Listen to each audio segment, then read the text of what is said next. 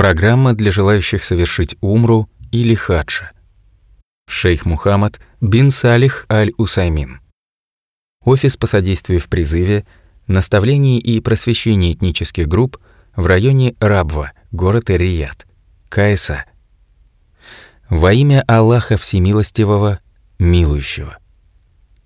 Хвала Аллаху. Его мы восхваляем, к Нему мы взываем о помощи и Его молим о прощении. Перед Ним раскаиваемся и ищем защиты от зла наших душ и скверны наших деяний. Никто не введет в заблуждение того, кого Аллах наставит на истинный путь. Но если кого-то Аллах введет в заблуждение, нет никого, кто направил бы его к истине. Я свидетельствую, что нет никого достойного поклонения, кроме одного лишь Аллаха, у которого нет сотоварищей. И свидетельствую, что Мухаммад — его раб и его посланник. Да благословит его Аллах и приветствует и его близких, и его сподвижников, а также всех тех, кто последовал за ними в благочестии до судного дня. Воистину хадж — одно из лучших поклонений и величайших богоугодных деяний, поскольку это один из столпов ислама, с которым Аллах направил Мухаммада, да благословит его Аллах и приветствует, и без которого религия раба Аллаха не будет правильной. И так как это поклонение, то приближение посредством него к Аллаху будет правильным и будет принятым только при соблюдении двух условий. Первое. Искренность совершения ради великого и всемогущего Аллаха. Когда поклонение совершается из устремления к лику Аллаха и последней обители, а не из-за показухи или стремления прославиться. Второе. Неуклонное следование пророку. Да благословит его Аллах и приветствует, в этом поклонении словом и делом. А добиться этого неуклонного следования пророку, да благословит его Аллах и приветствует, невозможно без знания его сунны, да благословит его Аллах и приветствует.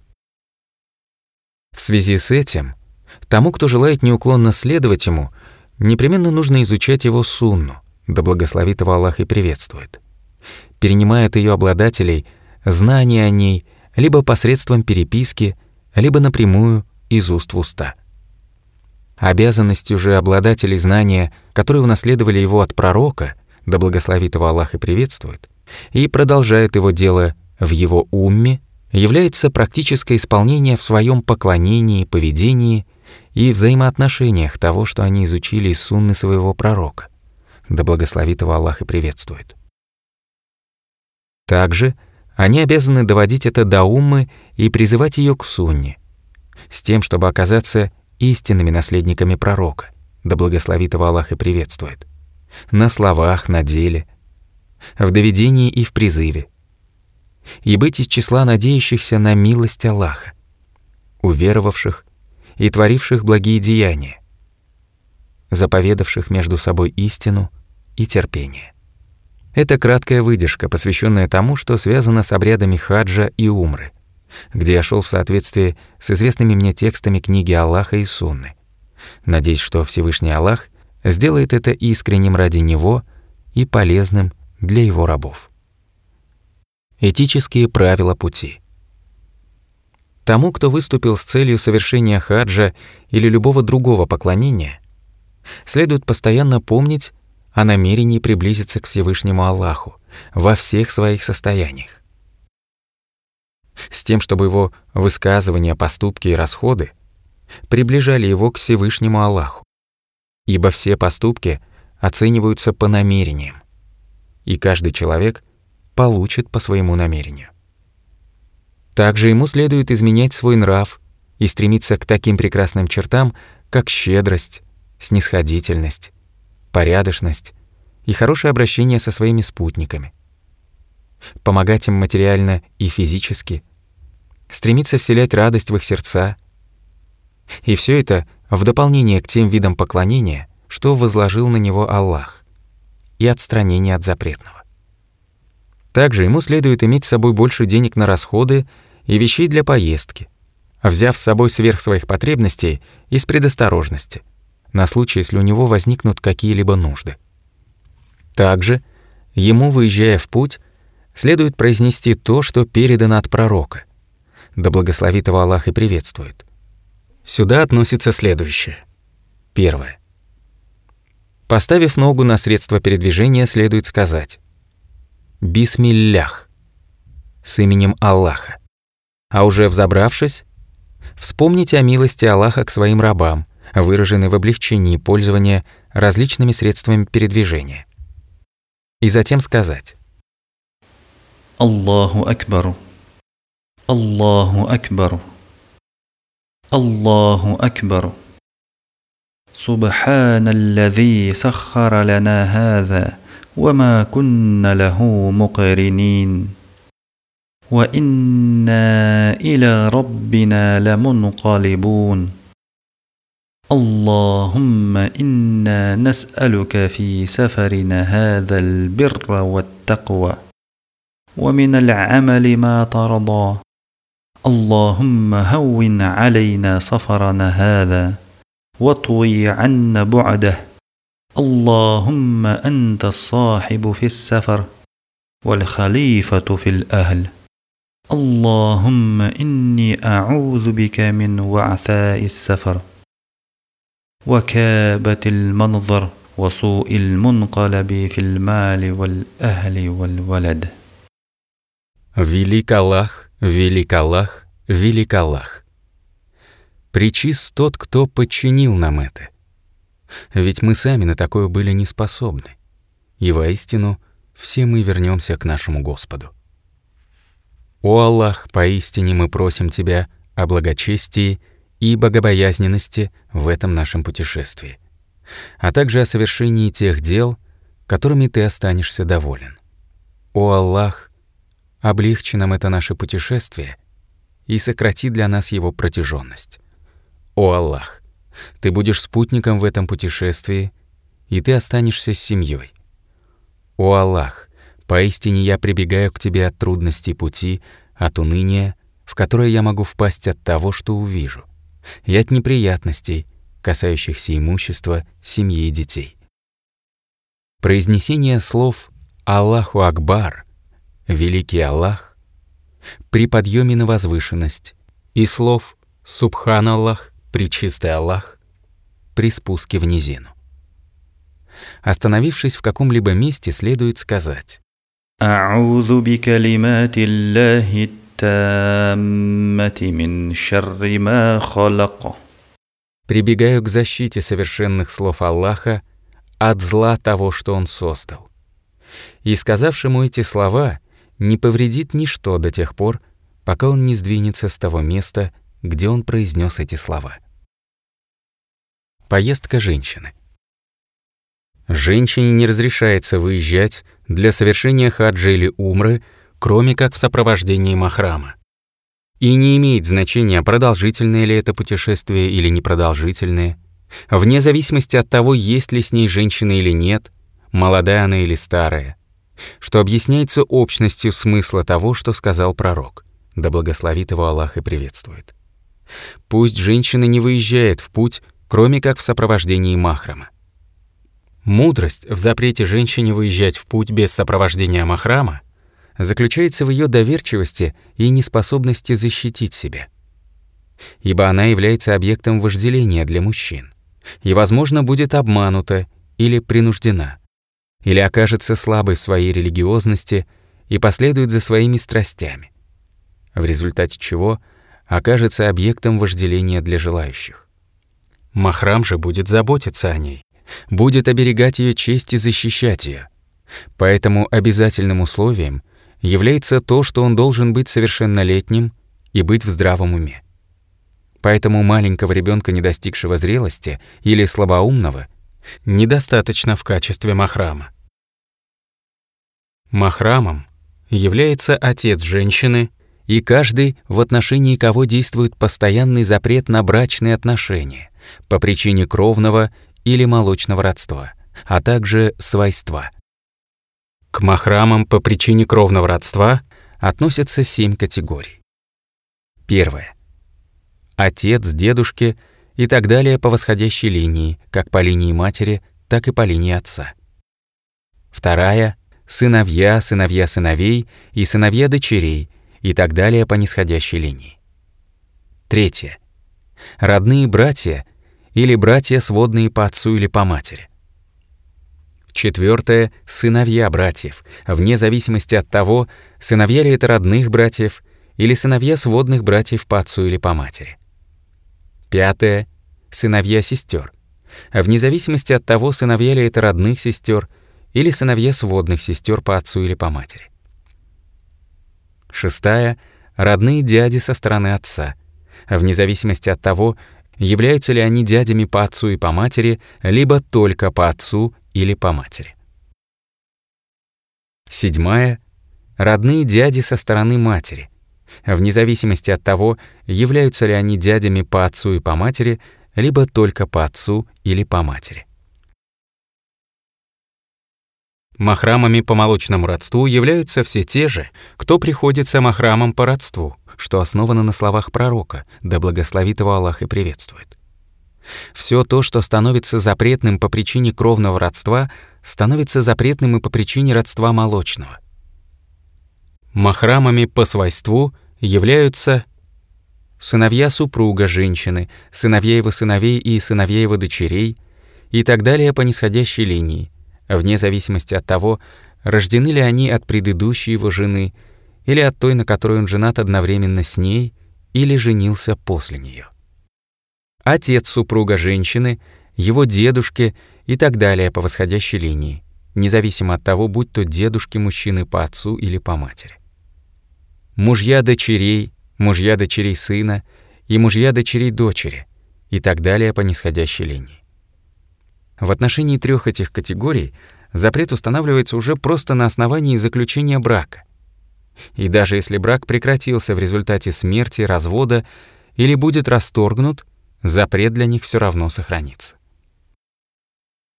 Мужья матери, мужья бабушек и так далее по восходящей линии. Однако их мужья становятся махрамами для дочерей или сыновей своих жен или дочерей дочери своей жены только после близости с их матерью. И только если имела место близость, муж становится махрамом для дочерей своей жены от предыдущего брака или от брака, в который она вступит после него – а также для дочерей ее сыновей или дочерей, даже если после этого он развелся с ней. Если же он только заключил брак с женщиной, а затем развелся с ней до того, как, как вступил в близость, то он не будет махрамом ни для ее дочерей, ни для дочерей ее сыновей или дочерей. Молитва путника. Религия ислам — это религия умеренности. В ней нет ничего обременительного или трудного. И каждый раз, когда возникает трудность, Аллах открывает врата к облегчению. Всевышний Аллах сказал, «Он избрал вас и не сделал для вас никакого затруднения в религии». Также пророк, да благословит его Аллах и приветствует, сказал, «Религия легка». И, как сказали ученые, да смилостивится над ними Всевышний Аллах, трудность несет за собой облегчение. И поскольку путь обычно предполагает трудности, связанные с ним положения шариата были облегчены. К таковым относятся разрешение совершать таямум для путника, если он не найдет воды или если у него есть с собой некоторое количество воды, в которой он нуждается для приготовления пищи или для питья. Но как только у него появится уверенность в том, что он достигнет воды прежде, чем истечет предпочтительное время совершения молитвы, то в этом случае лучше отложить молитву до тех пор, пока он не достигнет воды, дабы очиститься ею. Узаконенным в шариате в отношении путника является сокращение молитвы из четырех ракаатов до двух ракаатов. Начиная с того момента, как только он выйдет из своего города и пока не вернется туда, даже если это продлится длительный период времени. Это объясняется тем, что передано в достоверном сборнике Аль-Бухари от Ибн Аббаса, да будет доволен ими обоими Аллах, что пророк, да благословит его Аллах и приветствует, оставался в Мекке в год ее взятия в течение 19 дней и совершал молитвы только по два ракаата. Также пророк, да благословит его Аллах и приветствует, оставался в Табуке в течение 20 дней и сокращал молитвы. Однако, если путник совершает молитву за имамом, не путником, совершающим четыре ракаата, то и он совершает четыре ракаата, следуя за своим имамом. И не имеет значения, успел ли он присоединиться к молитве имама с самого начала или присоединился к ней уже во время нее. И если имам произнес слова приветствия по завершению молитвы, то путник заканчивает молитву, доведя количество ракаатов до четырех. И это основано на словах пророка, да благословит его Аллах и приветствует. Поистине, имам назначается для того, чтобы во время совершения молитвы другие следовали ему. Также об этом свидетельствует и общий смысл его высказывания. Если вы успели присоединиться к молитве вместе с имамом, то совершайте ее. А если вы упустили что-то из молитвы, восполните это до конца.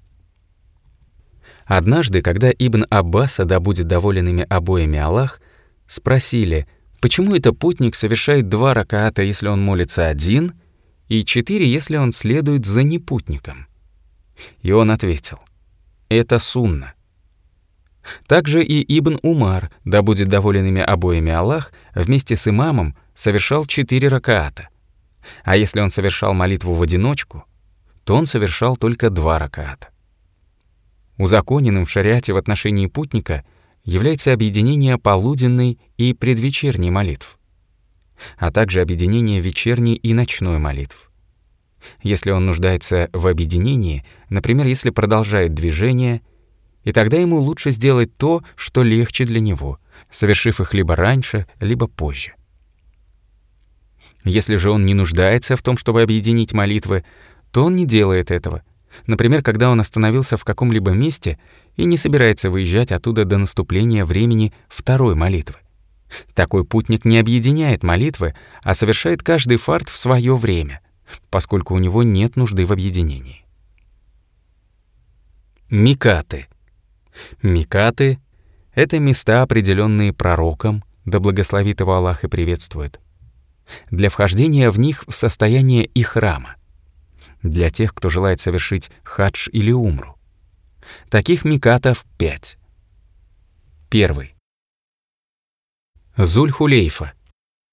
Также она называется Абияр-Али. Еще люди называют ее Аль-Хаса. Между этим Микатом и Меккой примерно 10 переходов.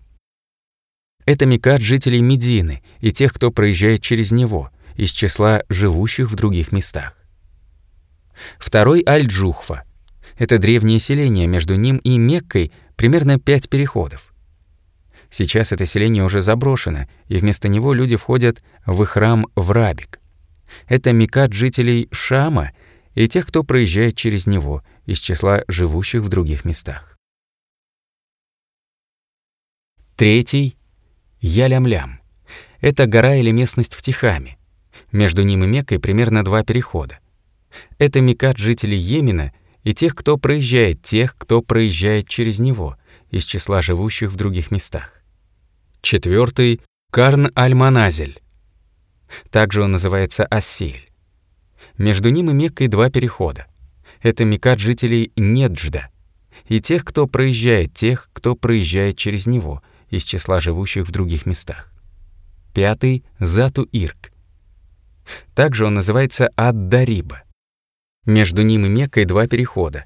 Это Мекат жителей Ирака и тех, кто проезжает, тех, кто проезжает через него, из числа живущих в других местах. И для того, кто находится ближе к Мекке, чем эти Мекаты, Мекатом будет то место, где он находится.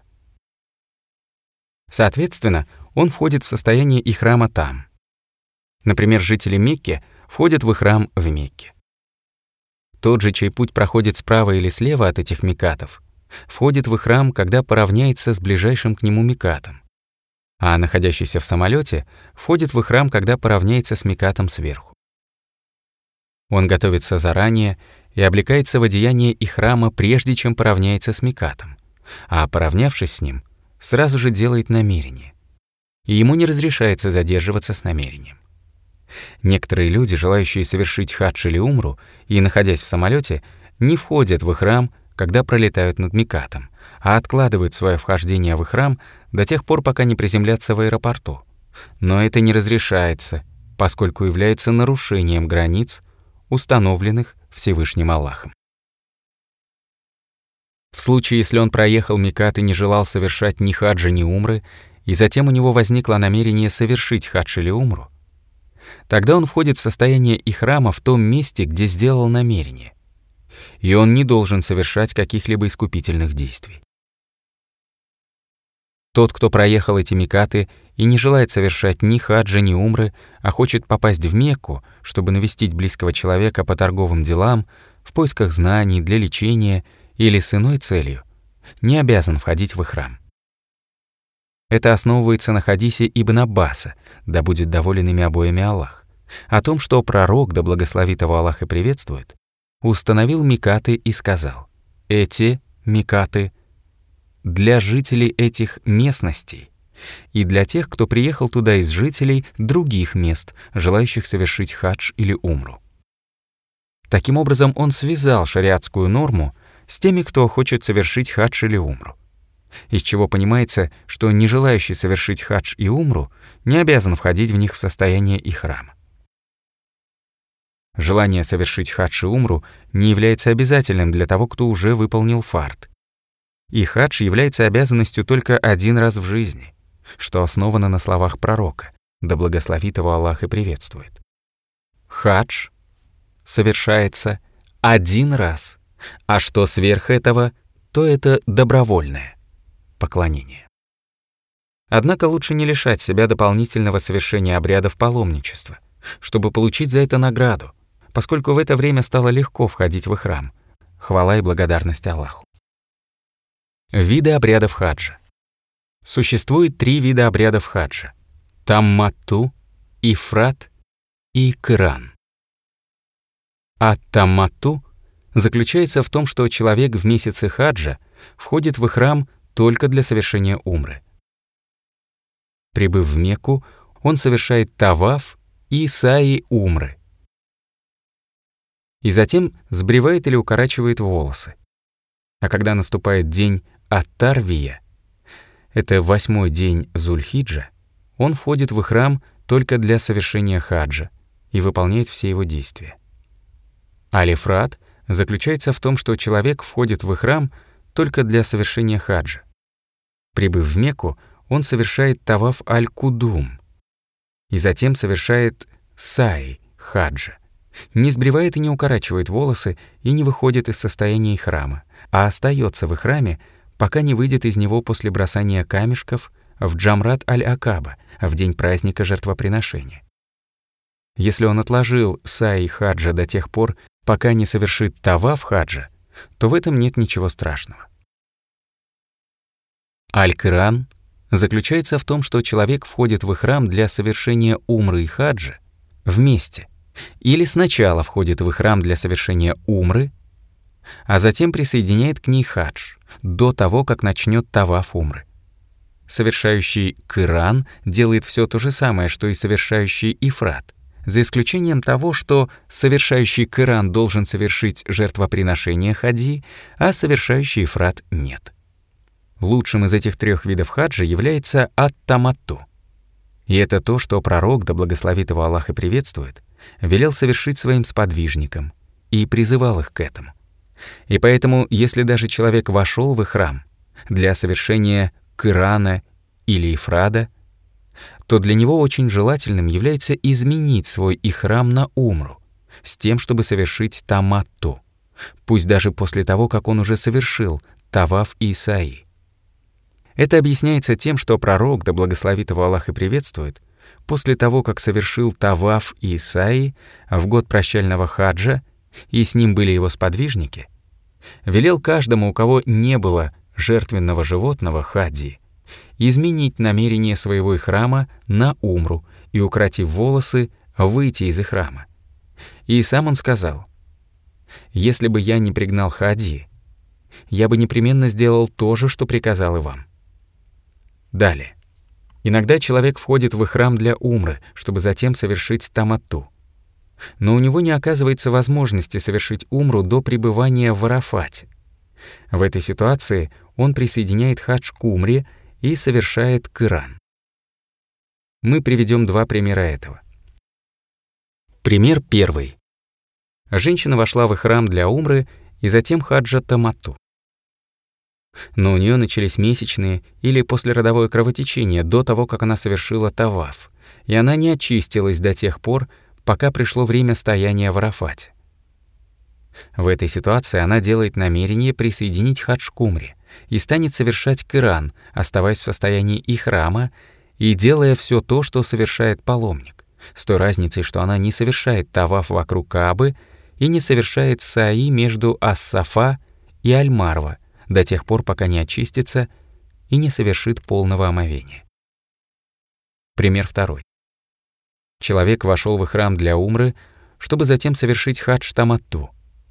Но по какой-то причине он не смог войти в Мекку до дня Арафата.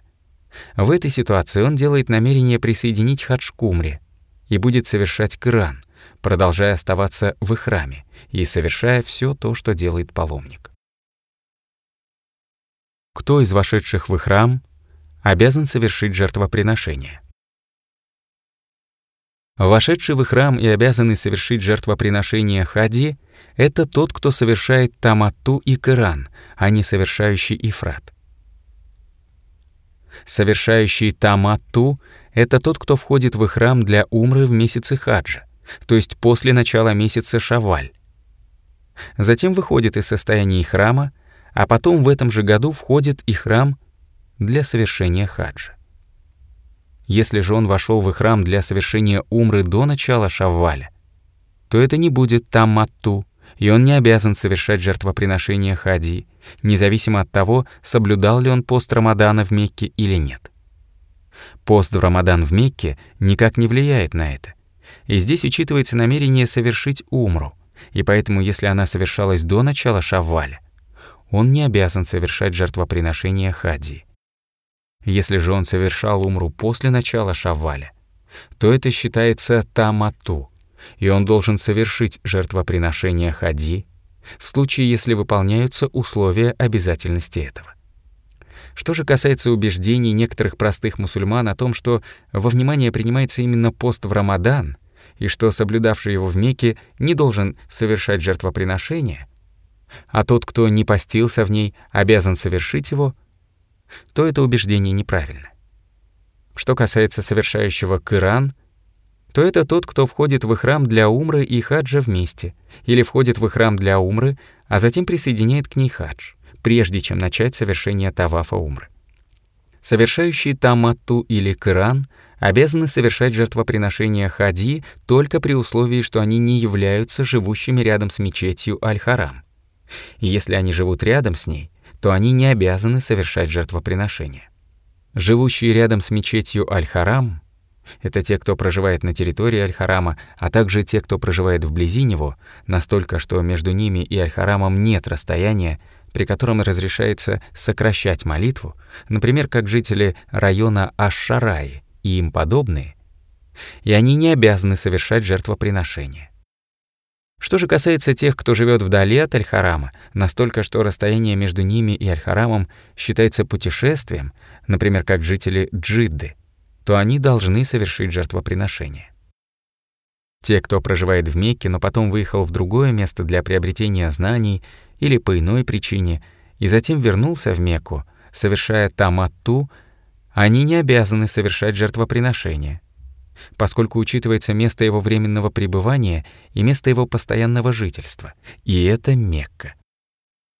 Исключением будет случай, когда человек переехал из Мекки в другой город для постоянного проживания. Вернувшись в Мекку и совершая там ату, он должен совершить жертвоприношение, поскольку в этом случае он не является живущим рядом с мечетью Аль-Харам. Обязательное для совершающего тамату или кыран жертвоприношения хади — это овца, которая соответствует условиям жертвоприношения, утхия. Либо одна седьмая верблюда или одна седьмая коровы. Если же у него нет средств или он не найдет жертвенного животного, то он постится три дня в хаджи и семь дней после возвращения к своей семье. Также разрешается поститься эти три дня в течение дней Ташрика. Это 11, 12 и 13 числа месяца Зульхиджа. Также разрешается поститься эти дни до этого, после вхождения в храм Умры, но не следует поститься ни в день праздника, ни в день Арафата, поскольку пророк, да благословит его Аллах и приветствует, запретил поститься в дни обоих праздников и запретил поститься в день Арафата тем, кто находится в долине Арафат.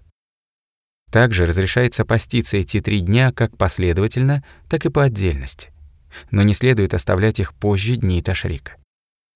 Что же касается оставшихся семи дней, то он соблюдает пост в эти дни после того, как вернется к своей семье. Если захочет, может поститься семь дней подряд, либо по отдельности. Дни, в которые можно зарезать жертвенное животное, четыре. Это день праздника и три дня после него. Если кто-то зарежет жертвенное животное до наступления этих дней, то его овца — это простое мясо, а не жертвоприношение, поскольку пророк, да благословит его Аллах и приветствует, не зарезал свое жертвенное животное до наступления праздника жертвоприношения. Жертвоприношение хаджи относится к обрядам хаджа, и пророк, да благословит его Аллах и приветствует, сказал, «Перенимайте от меня свои обряды, хаджа». В другом хадисе передается, что он сказал, «Все дни Ташрика — это дни заклания, жертвенных животных. И дни Ташрика — это три дня, следующие за праздником. Заклание жертвенных животных в эти дни разрешается ночью и днем, но лучше делать это днем. Также разрешается делать это как в долине Мина, так и в Мекке. Но в Мина лучше. Однако заклание животных в Мекке полезнее для бедняков, поскольку в Мина использование мяса жертвенных животных ограничено. Поэтому следует придерживаться того, что удобнее и полезнее. И в соответствии с этим, если человек отложит заклание своего жертвенного животного хади на тринадцатый день и зарежет его в Мекке, то в этом нет ничего плохого. Знай, что вменение жертвоприношения в обязанность тому, у кого есть такая возможность, или вменение поста в обязанность тому, у кого нет возможности совершить жертвоприношение, это не штраф для раба Аллаха и не бесполезные физические нагрузки а это является проявлением милости Аллаха и его щедрости, поскольку он предписал своим рабам лишь то, что доводит их поклонение до полного и законченного вида, приближает их к Господу, увеличивает их награду и возвышает их степень. Тем более, что расходы эти будут возмещены, а усердия вознаграждены. Однако многие люди не замечают этой пользы и не считают эту награду должным образом — и ты видишь, как они бегут от обязанности совершить жертвоприношение. И всеми средствами стараются избежать ее. Настолько, что некоторые даже совершают ифрат только ради того, чтобы жертвоприношение не стало для них обязательным. В результате они лишают себя награды за таматту и награды за хади. И это оплошность, на которую следует обратить внимание. Описание того, как совершается умра — если человек захотел войти в храм для умры, то шариат предписывает ему снять с себя одежды и совершить полное омовение. Подобно тому, как он совершает полное омовение после полового осквернения. Затем он умощает себя лучшими благовониями, которые у него есть, будь то масло сандалового дерева или что-либо другое, нанося их на голову и бороду. Ему не повредит то, что эти благовония останутся после вхождения в храм. Это основывается на том, что передается в двух достоверных сборниках от Айши, да будет доволен ее Аллах, которая сказала, «Пророк, да благословит его Аллах и приветствует, желая войти в храм, умощал себя лучшими благовониями, которые у него были. И затем уже после вхождения в храм я видела белизну мускуса на его голове и бороде. Полное омовение при вхождении в храм — это сунна для мужчин и для женщин даже тех, у кого месячные или послеродовое очищение. поскольку пророк, да благословит его Аллах и приветствует, велел Асме бин Умайс, когда у нее началось послеродовое кровотечение, и она хотела войти в храм, совершить полное омовение, подложить кусок ткани и войти в состояние храма. Затем, после полного омовения и умощения благовониями, следует облачиться в одеяние храма и, кроме женщин, у которых месячные или послеродовое кровотечение, совершить два ракаата фартнамаза, если это время фарт намаза, или же совершить два ракаата, сделав намерение на два ракаата молитвы, совершаемых после малого омовения. Закончив совершение молитвы, человек входит в храм и говорит «لبيك عمرة، لبيك اللهم لبيك». لبيك لا شريك لك لبيك إن الحمد والنعمة لك والملك لا شريك لك «Вот я пред тобой, желаю совершить умру. Вот я пред тобой, о Аллах. Вот я пред тобой. Нет у тебя никакого сотоварища. Вот я пред тобой. И поистине вся хвала и все дары принадлежат тебе, и вся власть, и нет у тебя никакого сотоварища. Мужчина произносит это громким голосом, а женщина произносит так, чтобы это могли услышать только те, кто находится рядом с ней. Если желающий войти в храм боится, что что-либо может помешать ему выполнить до конца его обряд паломничества, то при вхождении в храм ему следует назвать это условие и, делая намерение, сказать «Ин хабасани хабис» فمحل حيث حبستني «Если что-то удержит меня, то пусть место моего выхода из храма будет там, где ты удержал меня». То есть там, где какое-либо препятствие помешало мне довести мое паломничество до конца, например, болезнь, опоздание или нечто другое. И я выхожу из храма. Это основывается на том, что пророк, да благословит его Аллах и приветствует, велел Дубае бинт Az-Зубайр, когда она захотела войти в храм, будучи больной, обусловить это условие. Тогда твое намерение будет оценено твоим Господом в соответствии с твоим условием. И если человек упомянул это условие, и случилось нечто, что помешало ему довести паломничество до конца, он выходит из храма, и на нем нет обязанности совершать какие-либо искупительные действия. Что же касается того, кто не боится, что нечто может помешать ему совершить обряды паломничества, то ему не следует упоминать это условие, поскольку пророк, да благословит его Аллах и приветствует, не упоминал его и не приказывал каждому упоминать это условие, а приказал это лишь Дубае бинт Az-Зубайр по причине ее болезни. Вошедшему в храм следует как можно чаще произносить тальбию, в особенности при изменении состояний и временных промежутков. Например, когда он поднимается на возвышенность, спускается в низину, наступает ночь или день, и после тальбии просить у Аллаха его довольства и рая и искать защиту его милости от адского огня. Произнесение тальбии во время совершения умры предписано шариатом с момента вхождения в храм и до начала тавафа, а в хадже с момента вхождения в храм и до начала бросания камешков в джамрат аля Каба в день праздника. Приблизившись к Мекке, следует совершить полное омовение, прежде чем войти в нее, поскольку пророк, да благословит его Аллах и приветствует, перед тем, как вошел в Мекку, совершил полное омовение.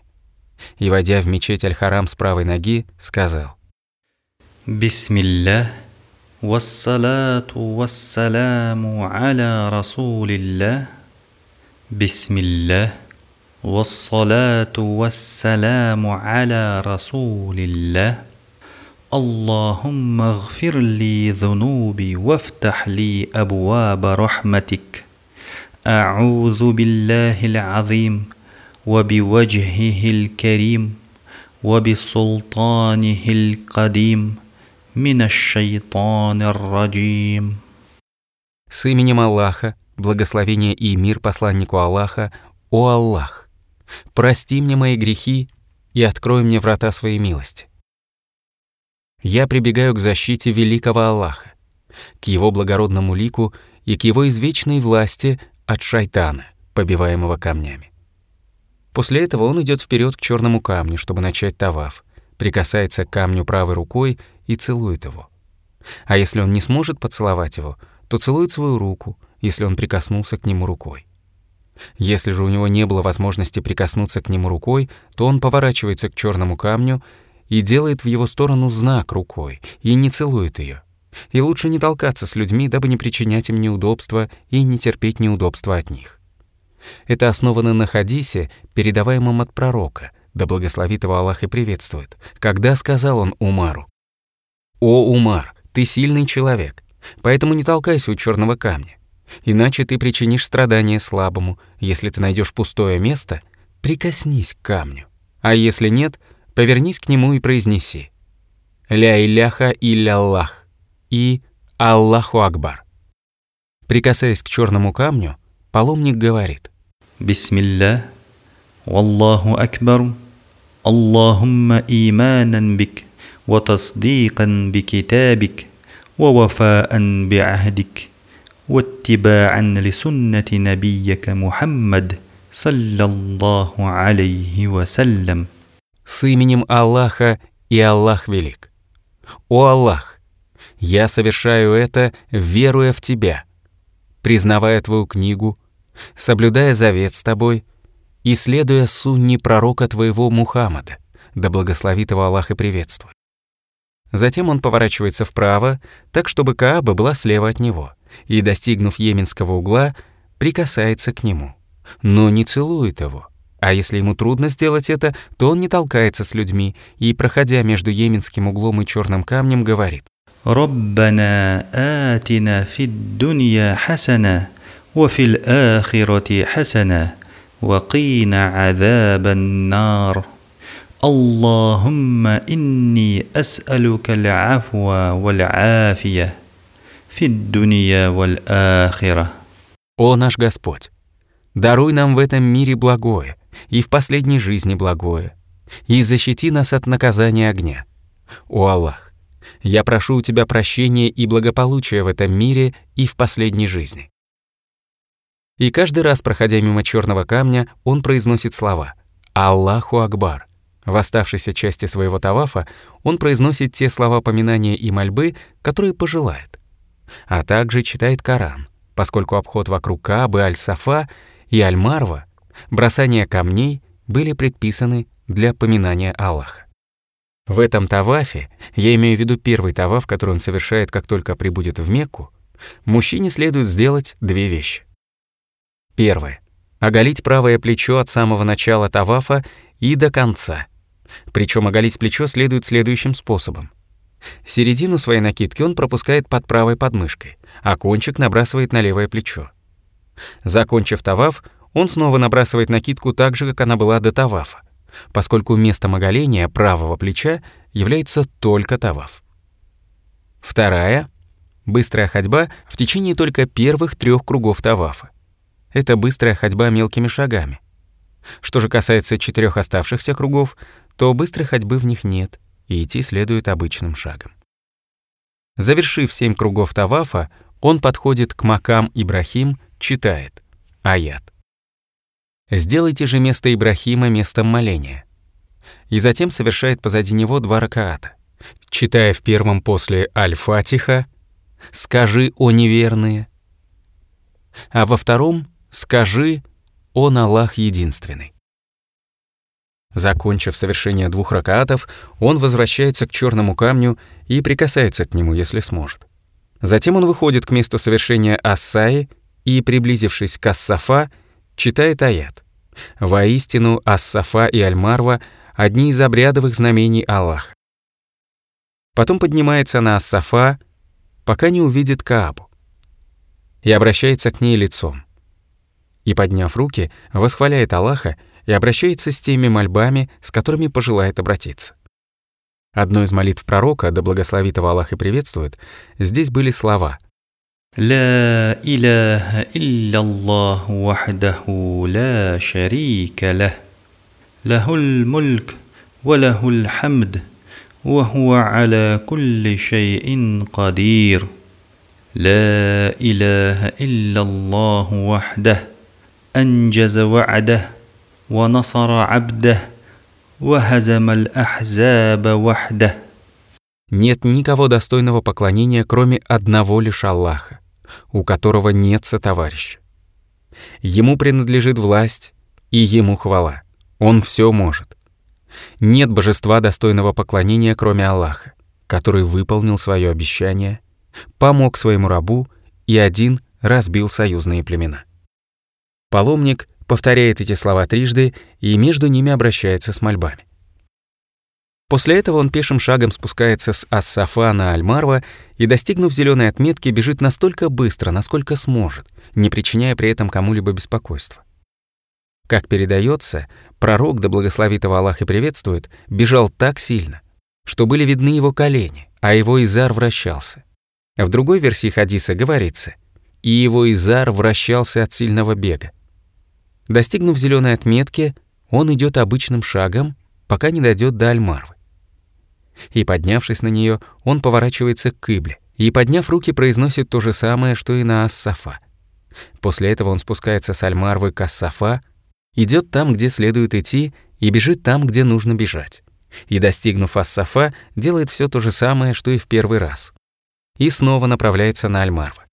Так он проходит семь раз, начиная от Ас-Сафа и до Альмарва — это один проход, от Альмарва до Ас-Сафа — второй. И во время Асаи он произносит те поминания мольбы аята из Корана, которые пожелает. Закончив Асаи, пройдя семь раз между Ас-Сафа и Аль-Марва, он обревает голову, если это мужчина. Если это женщина, то она укорачивает каждую прядь на длину фаланги пальца. Бритье должно охватывать всю голову полностью, так же, как и укорачивать волосы следует со всех сторон. Но бритье лучше, чем укорачивание, потому что пророк, да благословит его Аллах и приветствует, трижды обратился с мольбой за обривших головы, и только один раз с мольбой за тех, кто укоротил волосы. Если только не приблизилось время хаджа, и нет времени для того, чтобы волосы выросли. В этом случае лучше укоротить их, с тем, чтобы затем можно было обрить голову в хаджи, и доказательством является то, что пророк, да благословит его Аллах и приветствует, в прощальном хадже, приказал своим сподвижникам после умры укоротить волосы, поскольку они прибыли в Мекку утром 4 Зульхиджа.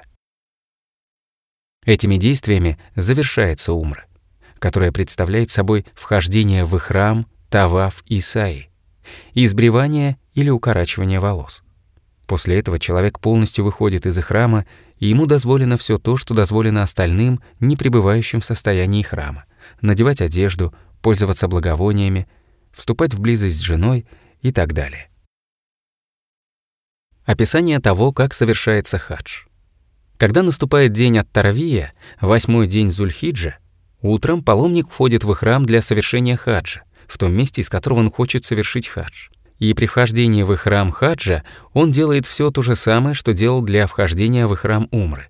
Совершает полное омовение, умощается благовониями и совершает молитву. После чего делает намерение войти в храм для хаджа и произносит тальбию. Тальбия хаджа произносится точно таким же образом, как и тальбия умры. С той лишь разницей, что здесь он говорит «Ляббайка хаджан». «Вот я пред тобой с намерением совершить хадж». Вместо «Ляббайка умратан». «Вот я пред тобой с намерением совершить умру». Если он боится, что нечто может помешать ему совершить свой хадж до конца, он делает оговорку и говорит – إن حبسني حابس فمحلي حيث حبستني.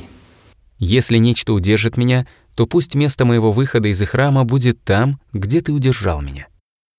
А если у него таких опасений нет, то этой оговорки делать не нужно.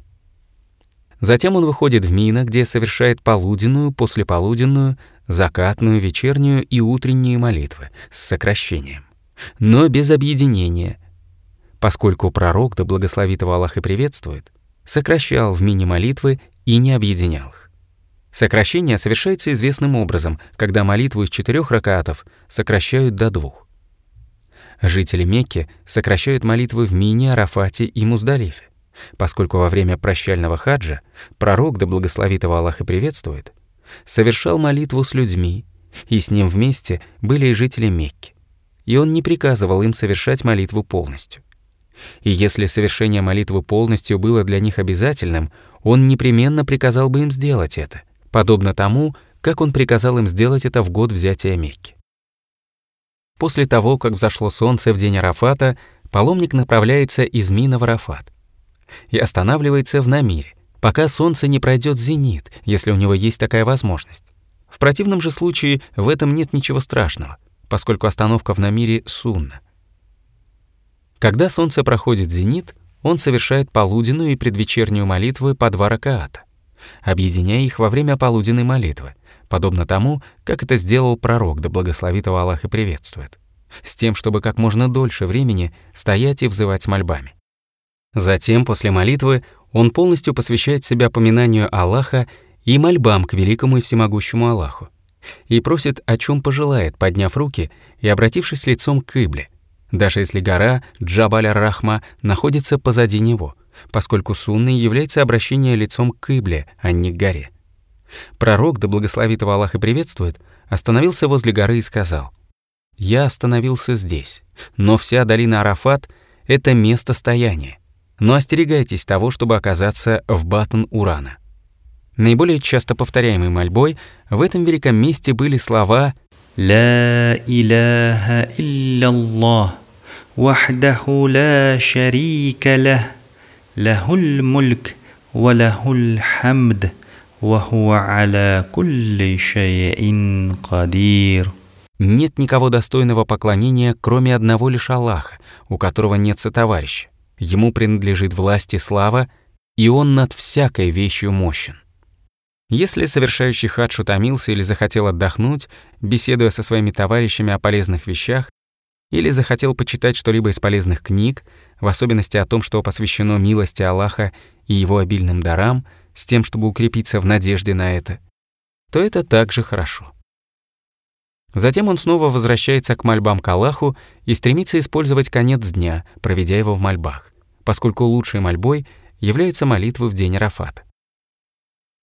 Как только зашло солнце, он направляется в Муздалифу и, достигнув ее, совершает там вечернюю и ночную молитвы, объединив их. Если только не прибудет в Муздалифу до наступления ночной молитвы, и тогда он совершает вечернюю молитву в ее время, а затем ожидает наступления времени ночной молитвы и совершает ее в свое время. Таково мое мнение в этом вопросе. И в достоверных сборниках Аль-Бухари от Ибн Масуда, да будет доволен им Аллах, передается, что он пришел в Муздалифу во время азана на ночную молитву или незадолго перед этим. Затем приказал некоему человеку произнести икаму и совершил вечернюю молитву. После нее совершил два ракаата, затем велел принести ему ужин, поужинал, а затем велел произнести азан на ночную молитву и икаму. И совершил два ракаата ночной молитвы. В другой версии передается, что он совершил обе молитвы, каждую из них с отдельным азаном и икамой, поужинав между ними. Однако, если он нуждается в том, чтобы объединить их по причине усталости, малого количества воды или по иной причине, то в объединении двух молитв нет ничего страшного, даже если время ночной молитвы еще не наступило. Если же он опасается, что достигнет Муздалифы только после полуночи, то он совершает молитву до того, как достигнет Муздалифы, так как откладывать совершение молитвы на время позднее полуночи не разрешается. Он ночует в Муздалифе и с началом рассвета совершает утреннюю молитву, как можно раньше, с азаном и икамой после чего направляется в Аль-Машар Аль-Харам, произносит слова «Ля Иляха Ильяллах и Аллаху Акбар» и обращается с теми мольбами, с которыми пожелает, до тех пор, пока не станет светло. Если у него не будет возможности отправиться к Аль-Машар Аль-Харам, то он обращается с мольбами в том месте, где находится, поскольку пророк, да благословит его Аллах и приветствует, сказал «Я остановился здесь, но вся Муздалифа — это место стояния. Поминать Аллаха и взывать с мольбами следует, обратившись лицом к Ибле и подняв руки. Когда станет светло, до восхода солнца он отправляется в долину Мина, стараясь пройти Вади Мухасер быстрее и, достигнув Мина, бросает один за одним семь камешков в Джамрат Алякаба. Последний — ближайший к Мекке столб. Размер этих камешков приблизительно равен финиковой косточке. И бросая каждый камешек, он произносит слова «Аллаху Акбар».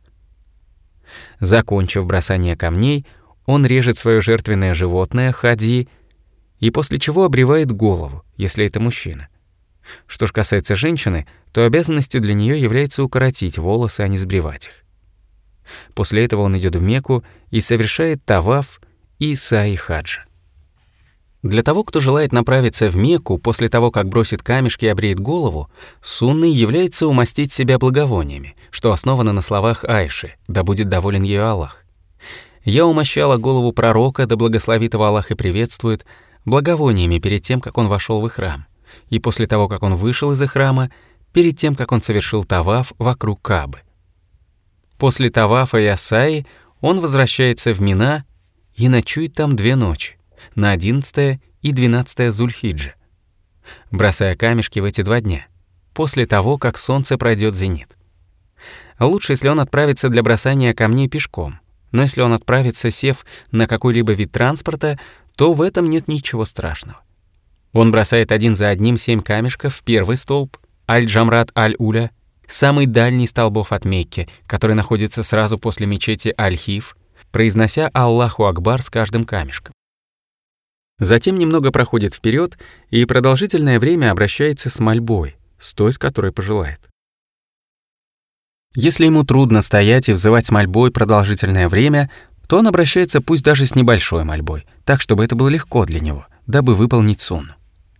Затем он бросает один за одним семь камешков в средний столб, Джамрат аль-Вуста, произнося Аллаху Акбар с каждым камешком. Потом немного отходит влево если сможет продолжительное время, обращается с мольбой. А если нет, обращается с мольбой так, насколько сможет. Не следует оставлять стояние для обращения с мольбой, поскольку это сунна, и многие люди оставляют это либо по незнанию, либо не придают этому значения. Тогда как выполнение и распространение среди людей каждой утраченной сунны является еще более необходимым, дабы она не была оставлена полностью и не погибла. После этого он бросает друг за другом один за одним семь камешков в последний столб, Джамрат аль-Акаба, произнося Аллаху Акбар с каждым камешком, и затем уходит, не обращаясь после него с мольбами. Закончив бросание камней в двенадцатый день, если пожелает, он может поспешить и выйти из Мина, если пожелает, или может остаться и ночевать там ночь на 13 Зульхиджа. И после того, как солнце пройдет зенит, бросать камешки в три столба, как и ранее. Задержаться в Мина лучше, но не обязательно, если только не зашло солнце 12-го Зульхиджа, а паломник находится в Мина. Тогда он обязан задержаться до тех пор, пока не бросит камешки на 13-й день после того, как солнце пройдет зенит. Однако, если солнце 12 числа зашло, а он задержался в Мина не по своей воле, например, двинулся с места и сел на транспортное средство, но задержался по причине большого скопления автомобилей и тому подобного, то он не обязан задерживаться и оставаться на тринадцатый день, поскольку задержался до захода солнца не по своей воле. Если он захочет выехать из Мекки к себе на родину, то может сделать это только после прощального тавафа, что основано на высказывании пророка, да благословит его Аллах и приветствует. Никто из людей не должен уезжать, пока последним, что они совершили перед выходом из Мекки, не станет таваф вокруг дома Каабы. В другой версии говорится, Людям было приказано, чтобы последним, что они совершили перед выходом из Мекки, был таваф вокруг дома, Каабы. И только женщинам во время менструации была облегчена эта обязанность. Женщины во время месячных и после родового кровотечения не обязаны совершать прощальный таваф, и им не следует стоять у врат мечети Аль-Харам для прощания, поскольку это не передается от пророка, да благословит его Аллах и приветствует. Прощальный таваф вокруг Каабы должен быть последним, что совершает паломник в Мекке, если он захотел выехать в путь. И если после прощального тавафа он остался ожидать своих спутников или для погрузки багажа, или для покупки чего-то нужного в дороге, то в этом нет ничего страшного, и ему не нужно совершать прощальный таваф заново. Но если он имеет намерение отложить свою поездку, например, хотел выехать в начале дня и совершил прощальный таваф, но потом отложил поездку на конец дня, например, то он должен совершить прощальный таваф заново, с тем, чтобы последним, что он совершит, было прощание с Каабой. Посещение мечети пророка. Если совершающий хадж пожелал посетить мечеть пророка до хаджа или после него, то он делает намерение посетить пророческую мечеть, а не могилу пророка, поскольку выезд в путь с намерением поклонения не имеет целью посещения могил, а совершается для посещения трех мечетей — мечети Аль-Харам, мечети Пророка и мечети Аль-Акса, как об этом говорится в достоверном хадисе, переданном от Пророка, да благословит его Аллах и приветствует. Он сказал, «Не следует специально отправляться для молитв никуда, за исключением трех мечетей. Мечети Аль-Харам в Мекке, моей мечети в Медине и мечети Аль-Акса.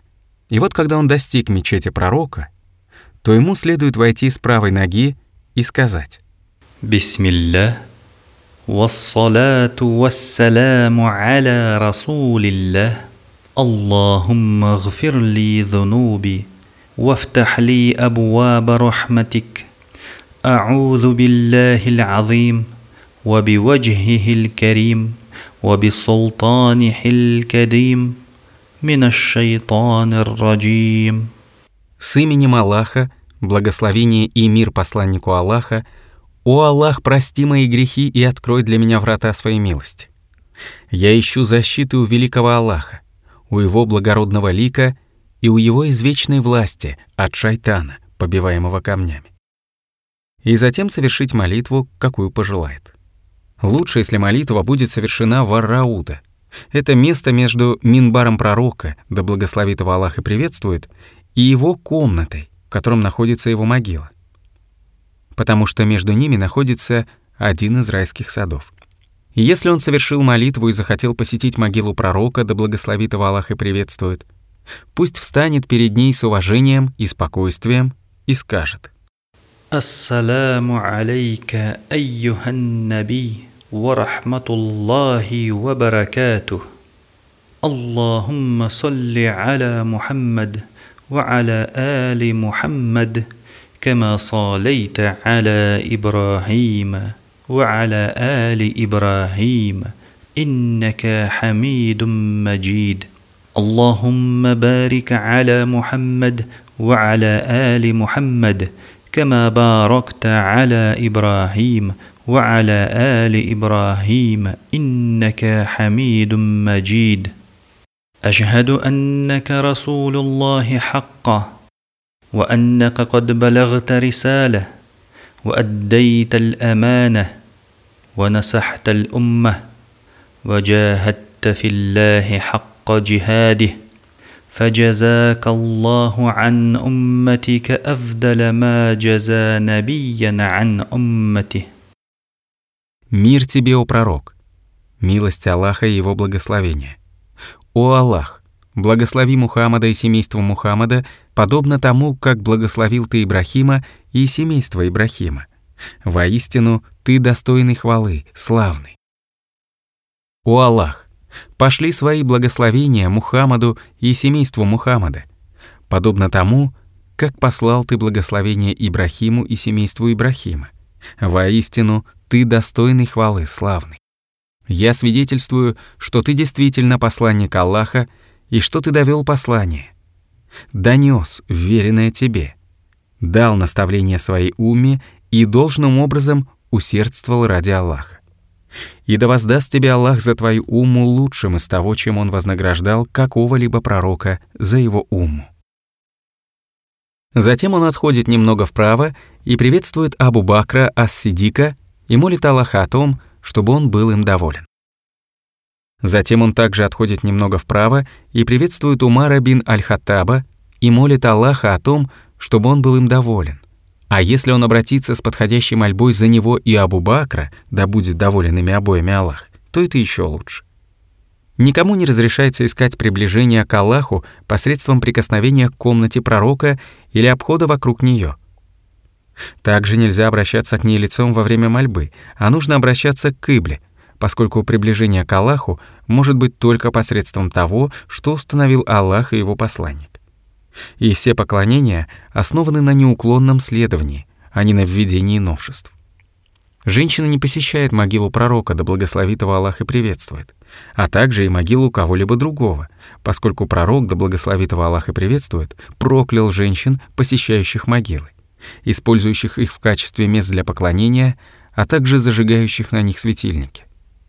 Но она может просить благословения и приветствовать пророка, да благословит его Аллах и приветствует, где бы она ни находилась. И в хадисе от пророка, да благословит его Аллах и приветствует, передается, что он сказал. «Поистине у Аллаха есть странствующие по земле ангелы, которые доносят до меня приветствие от моей уммы». Исключительно мужчине следует посещать Аль-Бакы, это кладбище Медины. И он говорит, السلام عليكم أهل الديار من المؤمنين والمسلمين. وإنا إن شاء الله بكم لاحقون. يرحم الله المستقدمين منا ومنكم والمستأخرين. نسأل الله لنا ولكم العافية. اللهم لا تحرمنا أجرهم ولا تفتن بعدهم. Мир вам, о обитатели могил, верующие и мусульмане. И мы, если этого пожелает Аллах, вскоре присоединимся к вам. Да помилует Аллах тех из нас и вас, кто покинул этот мир раньше, и кто покинет его позже. Мы просим у Аллаха для нас и для вас прощения. О Аллах, не лишай нас их награды и не подвергай нас искушению после них. Если хочет, он может посетить Ухуд и вспомнить те испытания, гибель и мученические смерти, что постигли в том сражении пророка, да благословит его Аллах и приветствует, и его сподвижников, и поприветствовать там мучеников, таких как Хамза бин Абдуль-Муталиб, родной дядя пророка, да благословит его Аллах и приветствует. В этом нет ничего плохого, потому что это относится к странствию по земле, и это приказано совершать и Аллах знает лучше. Полезные моменты.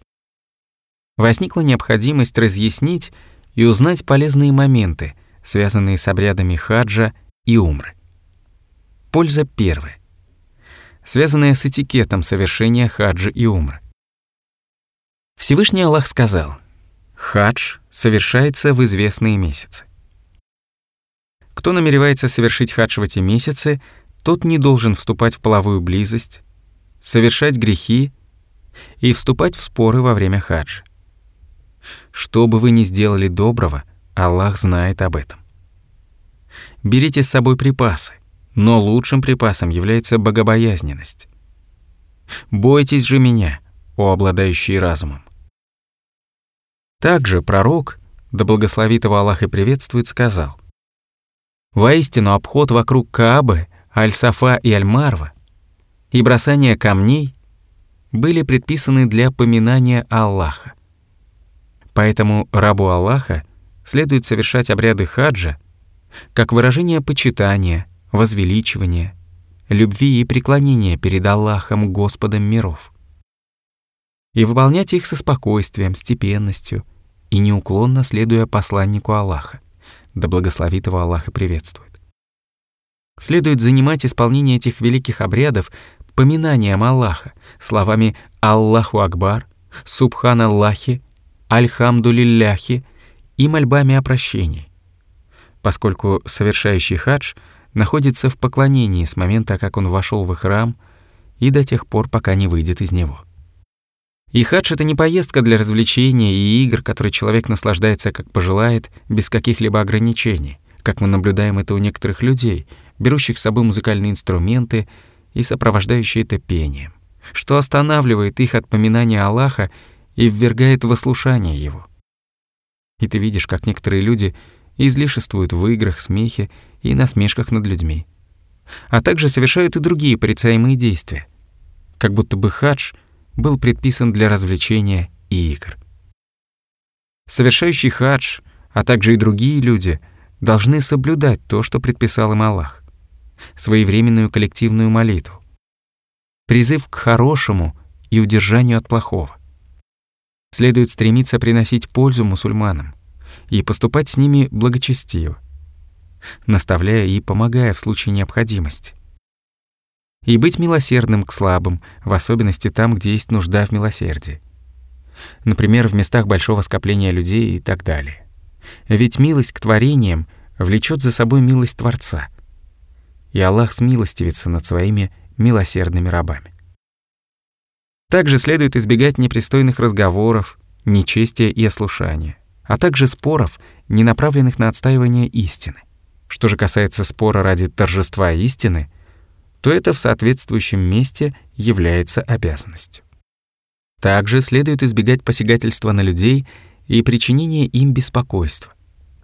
Избегать разговоров за глаза, сплетен, ругани, брани, нанесения побоев и взглядов на посторонних женщин. Потому что это запретно и в состоянии и храма, и вне храма. И этот запрет усиливается при вхождении в храм. Также следует остерегаться тех неподобающих разговоров, которые ведутся в местах совершения обрядов некоторыми людьми. Например, когда некоторые, бросив камешки, говорят «Мы бросили в шайтана», а иногда даже бронят или бросают обувью и ей подобным столбы, что несовместимо со смирением и поклонением и противоречит цели бросания камней, поминания великого и всемогущего Аллаха. Польза вторая, связанная с запретами и храма. Запреты и храма — это все то, что запрещено для вошедшего в храм с целью совершения хаджа или умры по причине и храма, и они делятся на три вида. Вид, который запрещен и мужчинам, и женщинам. Вид, который запрещен только мужчинам. Вид, который запрещен только женщинам. Что касается запрещенного и мужчинам, и женщинам, то к нему относится следующее. Первое. Удаление волос на голове посредством бритья или иным способом.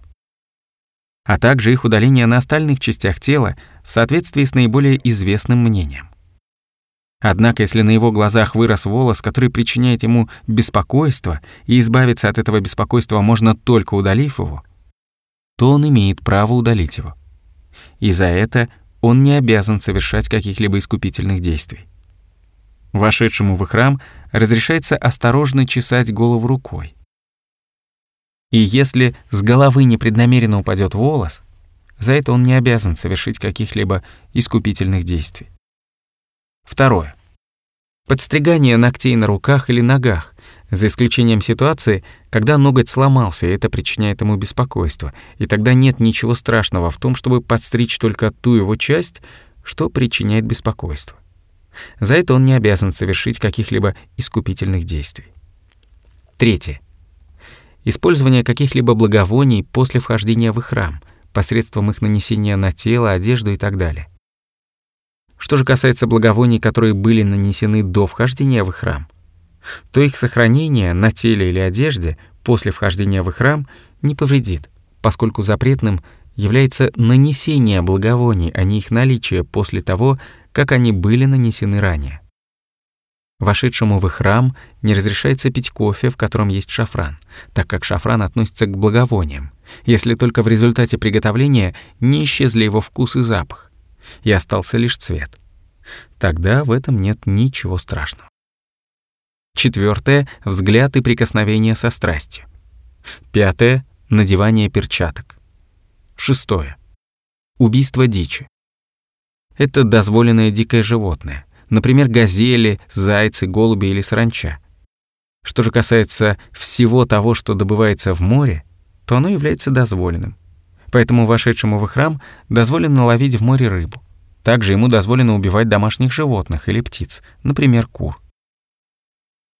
Если его путь был устлан саранчой и нельзя было пройти другим путем, и он непреднамеренно наступил на нее, то за нее он не обязан совершить каких-либо искупительных действий, потому что убил ее непреднамеренно, и у него не было возможности избежать это. Что же касается рубки деревьев, то это не запретно для вошедшего в храм, поскольку не оказывает влияния на его состояние и храма. И запретно только то, что растет внутри границ территории Аль-Харама, вне зависимости от того, в храме человек или нет. Основываясь на этом, разрешается срубать деревья в долине Арафата и не разрешается в Мина и Муздалифе, потому что Арафат находится за пределами Аль-Харама, а Мина и Муздалифа — внутри его границ. Если, проходя, он непреднамеренно сломал дерево, то за это он не обязан совершить каких-либо искупительных действий. Также запрет не распространяется на высохшие деревья. Что касается запретного только для мужчин, то сюда относятся первое надевание сшитого, Это когда человек надевает одежду и ей подобное таким образом, как это надевается обычно. Например, рубаху, майку, штаны и тому подобное. Мужчине не разрешается надевать эти вещи, так как их надевают обычно. Но если он носит их иным способом, то в этом нет ничего страшного. Например, использует рубаху как накидку или накидывает на себя женскую накидку, перевернув ее так, чтобы верх оказался внизу, то в этом также нет ничего страшного. Также нет ничего страшного в том, чтобы носить накидку или изар с заплатками, или скроенные накидку или изар.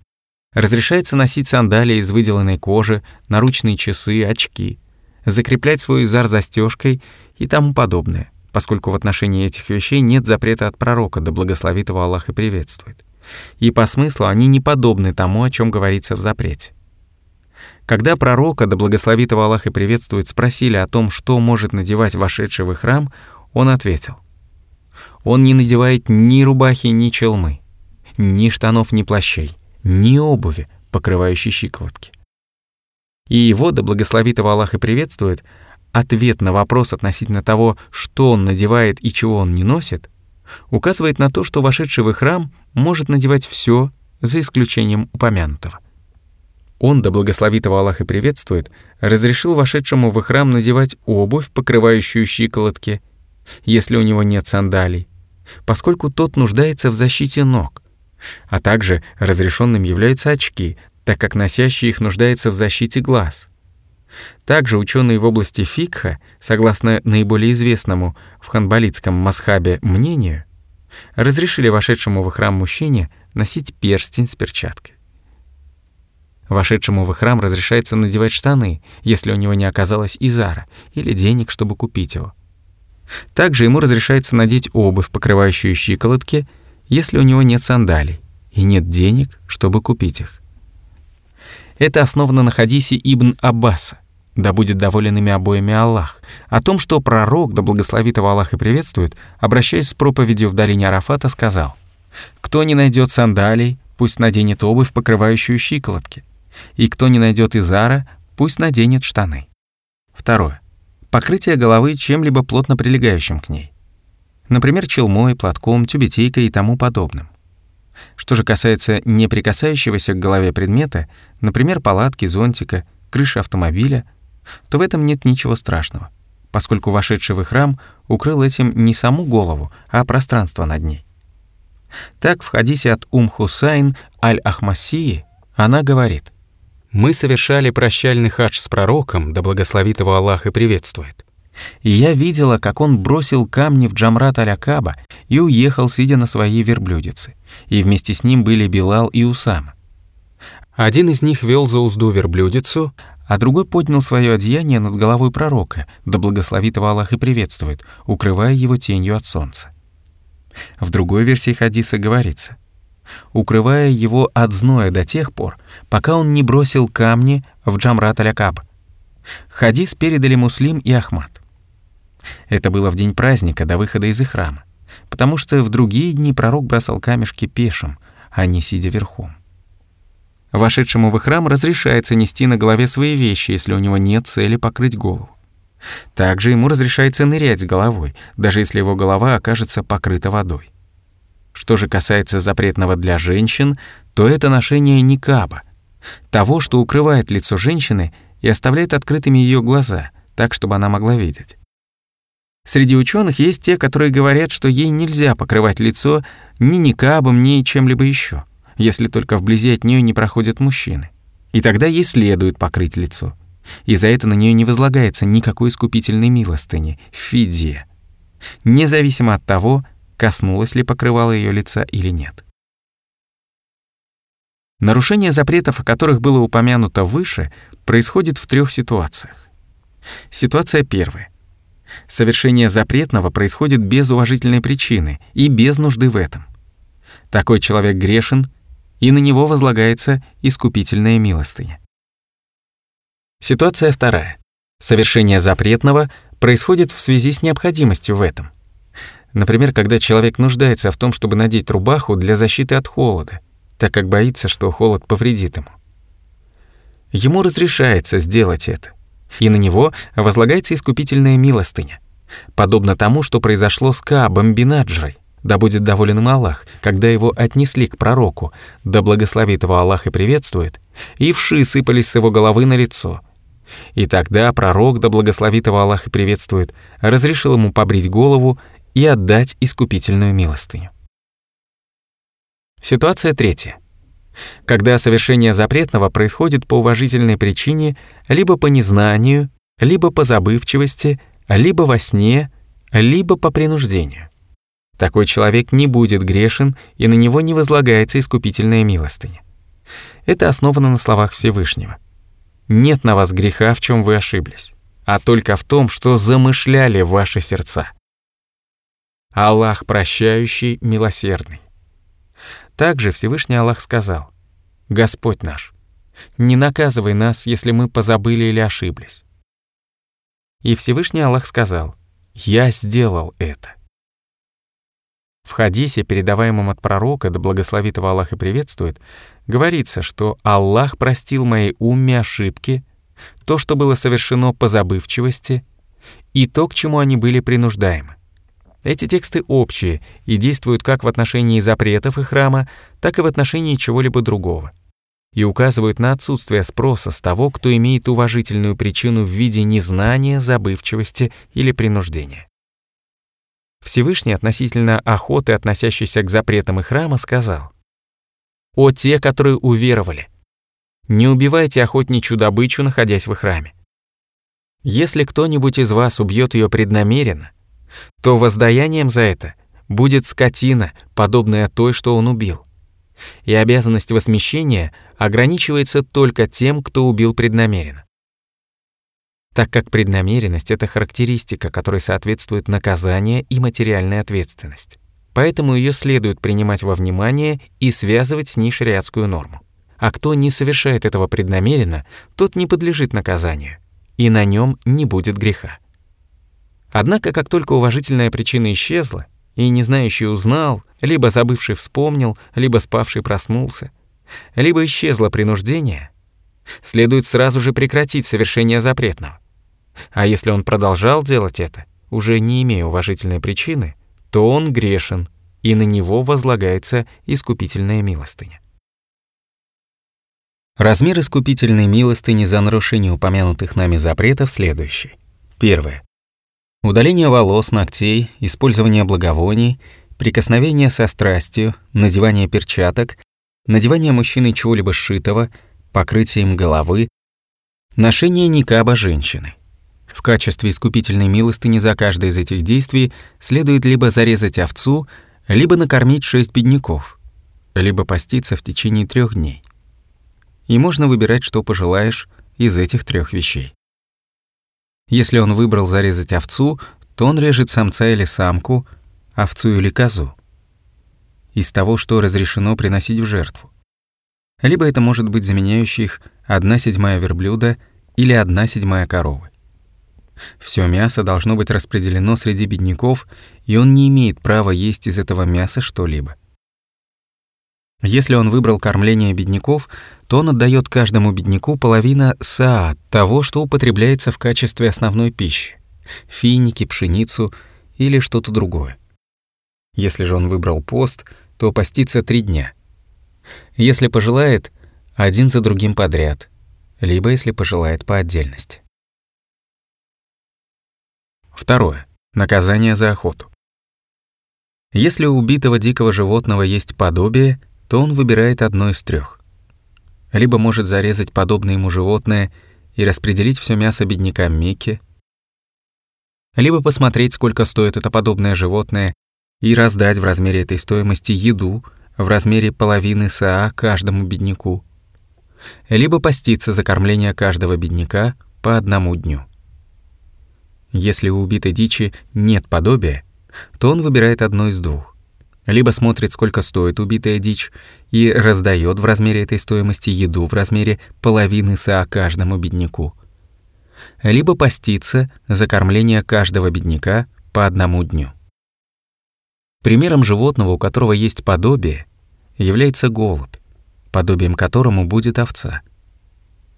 И мы говорим тому, кто убил голубя. Ты можешь выбирать Если захочешь, зарежь овцу. Либо, если хочешь, посмотри, сколько стоит овца, и раздай беднякам Аль-Харама еду в размере этой стоимости. Каждому по половине са. Либо, если хочешь, постись вместо кормления каждого бедняка по одному дню.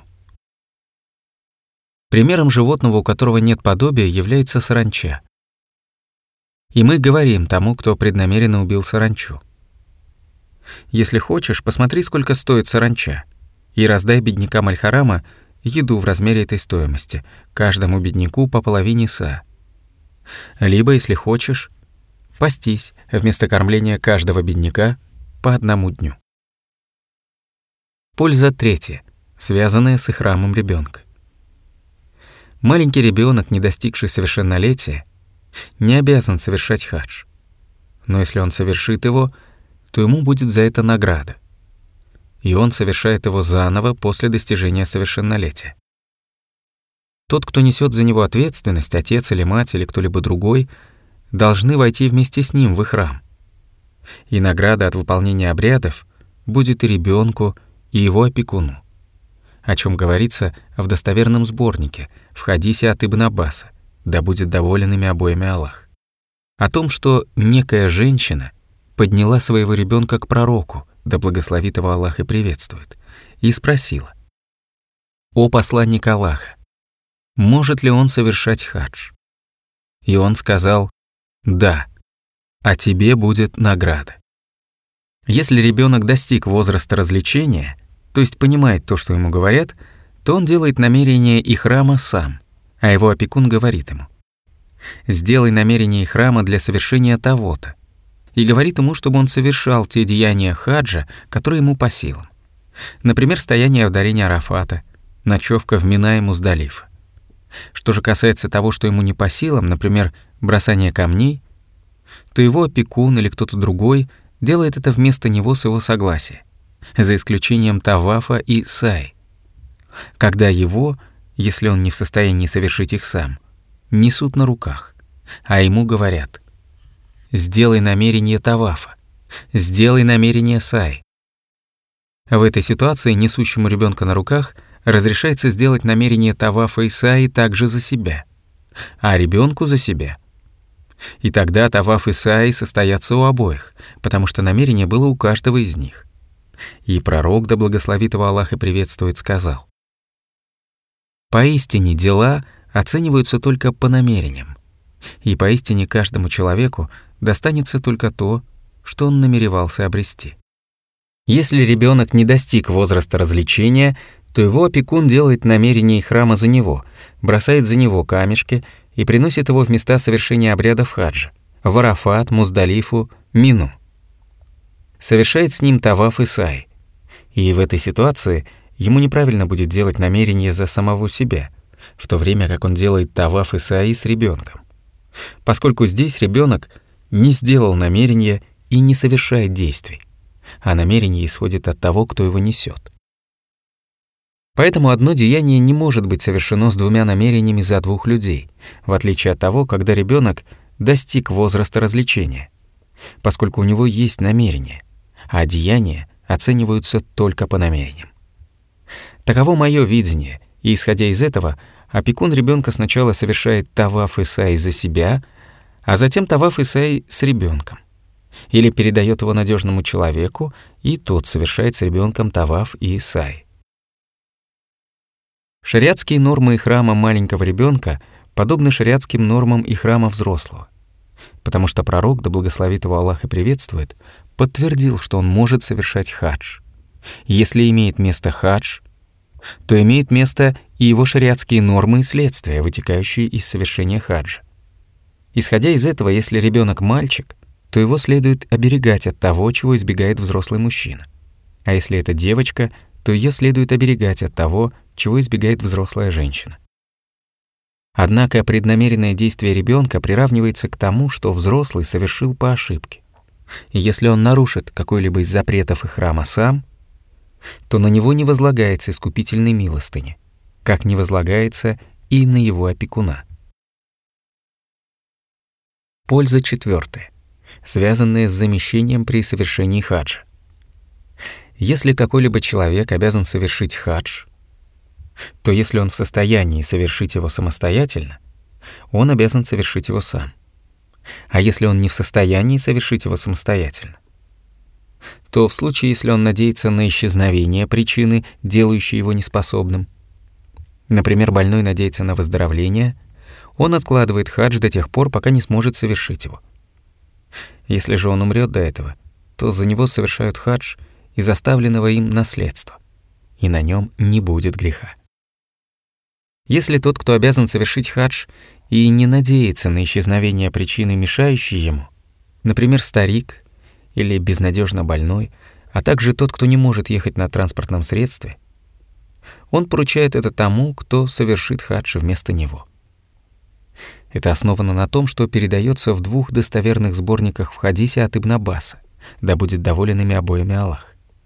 О том, как женщина из племени Хасам спросила, «О посланник Аллаха, предписание Аллаха его рабам совершить хадж застигло моего отца глубоким старцем, неспособным сидеть верхом.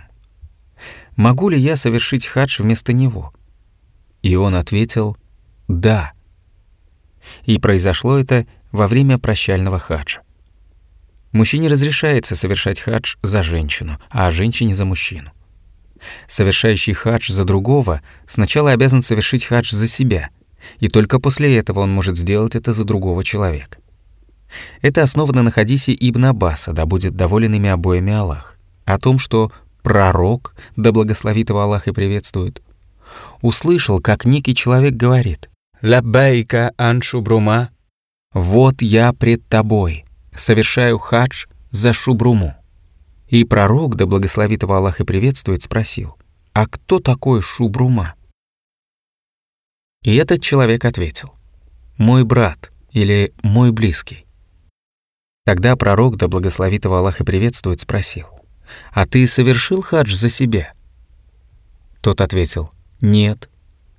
И тогда пророк сказал, «Соверши хадж за себя, а потом совершай хадж за Шубруму». Его передали Абу Дауд и Ибн Маджа. Лучше, если совершающий хадж за другого прямо назовет его имя и скажет «Лаббайка ан фулян». «Вот я пред тобой совершаю хадж за такого-то». Если это женщина, то сказать «لبيك عن أم فلان». «Вот я пред тобой совершаю хадж за мать такого-то». Или «لبيك عن بنت فلان». «Вот я пред тобой совершаю хадж за дочь такого-то». Если он сделает намерение сердцем и не назовет его имени, то в этом нет ничего страшного. А если он забыл имя того, кто поручил ему совершить хадж, то он делает сердцем намерение за того, кто поручил ему. Если он не помнит его имени, то Всевышний Аллах знает его, и это для него не является тайной. Совершающий хадж за другого обязан бояться Всевышнего Аллаха и стремиться совершить обряды хаджа в полной мере, поскольку ему доверено это. И он должен стремиться выполнить все обязательное и сторониться всего запретного, а также стремиться совершить обряды в наиболее полной мере и соблюдать все его сунны. Польза пятая, связанная со сменой одеяния и храма. Вошедшему в храм для хаджа или умры, мужчина это или женщина, разрешается менять одеяние храма, в которых он вошел в храм, и надевать другое одеяние, если второе одеяние относится к тому, что разрешено надевать вошедшему в храм. Также вошедшему в храм разрешается надевать сандалии после вхождения в храм, даже если входя в него он был босым. Польза шестая, связанная с местом совершения двух ракаатов таваф. Сунной для того, кто закончил таваф, является совершить два ракаата тавафа позади Макам Ибрахим, если место близкое к Макам Ибрахим просторное. Если же нет, то он совершает эти два ракаата, пусть даже вдали от этого места. Он встает так, чтобы Макам Ибрахим оказался между ним и Каабой. И можно было действительно сказать, что он совершал молитву позади Макам Ибрахим. И последовал в этом руководству пророка, да благословит его Аллах и приветствует. Об этом говорится в хадисе Джабера, да будет доволен им Аллах, в котором описывается хадж пророка, да благословит его Аллах и приветствует. О том, что он, да благословит его Аллах и приветствует, оставил макам Ибрахима между собой и Каабой. Польза седьмая, связанная с тем, что саи совершается непрерывно и что он совершается сразу после тавафа. Лучше, чтобы саи совершался сразу после тавафа. Но если человек отложит его совершение надолго, то в этом нет ничего страшного. Например, совершит таваф в начале дня, а асаи в конце. Или совершит таваф ночью, а асаи после этого днем. Тому, кто устал при совершении саи, разрешается сесть и отдохнуть, а затем закончить свой саи пешком или на коляске и тому подобное. Если была произнесена икама на молитву, и в это время он совершает саи, то он совершает молитву и, закончив ее, заканчивает саи с того места, до которого он дошел, прежде чем началась молитва. Также, если он совершает таваф, в то время как молитва уже началась, или были принесены носилки с телом умершего, то он совершает молитву и, закончив ее, заканчивает свой таваф до конца, с того места, до которого он дошел до начала молитвы. При этом, в соответствии с наиболее правильным, как я считаю, мнением, нет нужды заново совершать круг, который он прервал. Поскольку если прерывание для совершения молитвы простительно, то нет доказательства, указывающего на то, что начало круга стало недействительным. Польза восьмая, связанная с сомнением относительно количества кругов, тавафа или сай.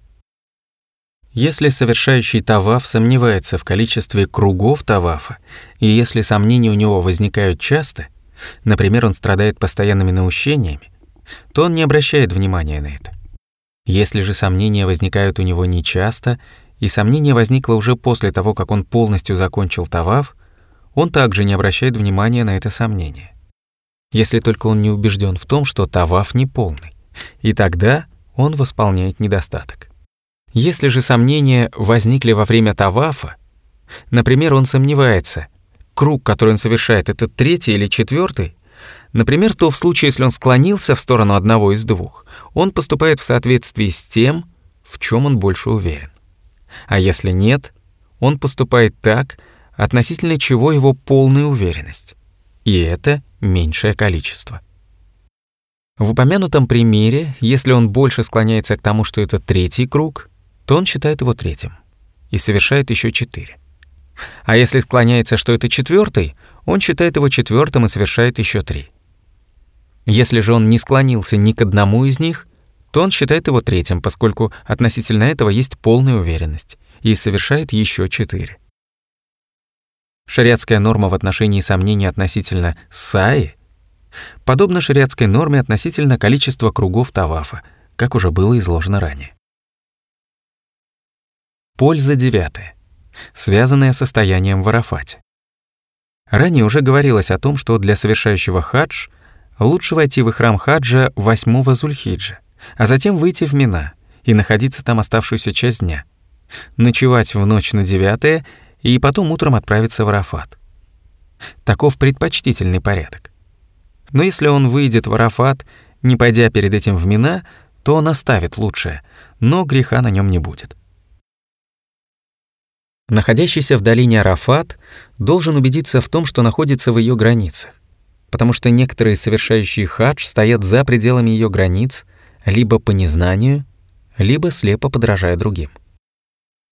Те же, кто остановились за пределами границ Арафата, их хадж недействителен, поскольку они не находились в долине Арафата, тогда как пророк, да благословит его Аллах и приветствует, сказал «Хадж — это Арафат, и где бы в долине Арафата не остановился совершающий хадж, это будет действительным на основании высказывания пророка, да благословит его Аллах и приветствует, который сказал «Я встал здесь, и вся долина Арафат — это место стояния».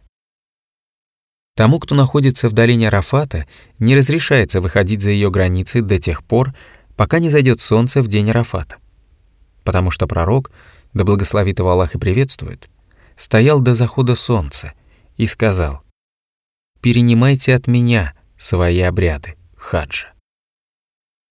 Пребывание в долине Арафата продолжается до восхода солнца в день праздника. И кто не успел в Арафат до восхода солнца, тот опоздал на хадж. И если он, входя в храм, сделал оговорку «Ин хабасани хабисун фамахилли хайсу хабастани» «Если нечто помешало мне, то пусть место моего выхода из храма будет там, где ты удержал меня», он выходит из храма и не должен совершать каких-либо искупительных действий. Если же он не сделал такой оговорки и не успел в Арафат, то он выходит из храма посредством умры и направляется к Каабе, совершает таваф Исаи и обревает голову. И если у него есть жертвенное животное хади, то он закалывает его. На следующий год он восполняет пропущенный им хадж и совершает жертвоприношение хади. И если жертвенного животного у него нет, то он постится 10 дней, три в хаджи и семь, когда вернется к своей семье. Польза десятая, связанная с уходом из Муздалифы.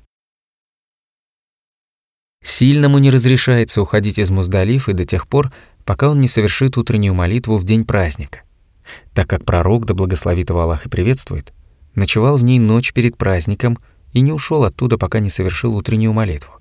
И он сказал, «Перенимайте от меня свои обряды, хадж». В достоверном сборнике муслима Атайши, да будет доволен ею Аллах, передается, что она сказала, в ночь пребывания в Муздалифе Сауда, которая была грузной женщиной, попросила у посланника Аллаха, да благословит его Аллах и приветствует, разрешение покинуть это место раньше него и прежде, чем оттуда двинутся толпы людей. И пророк, да благословит его Аллах и приветствует, позволил ей сделать это.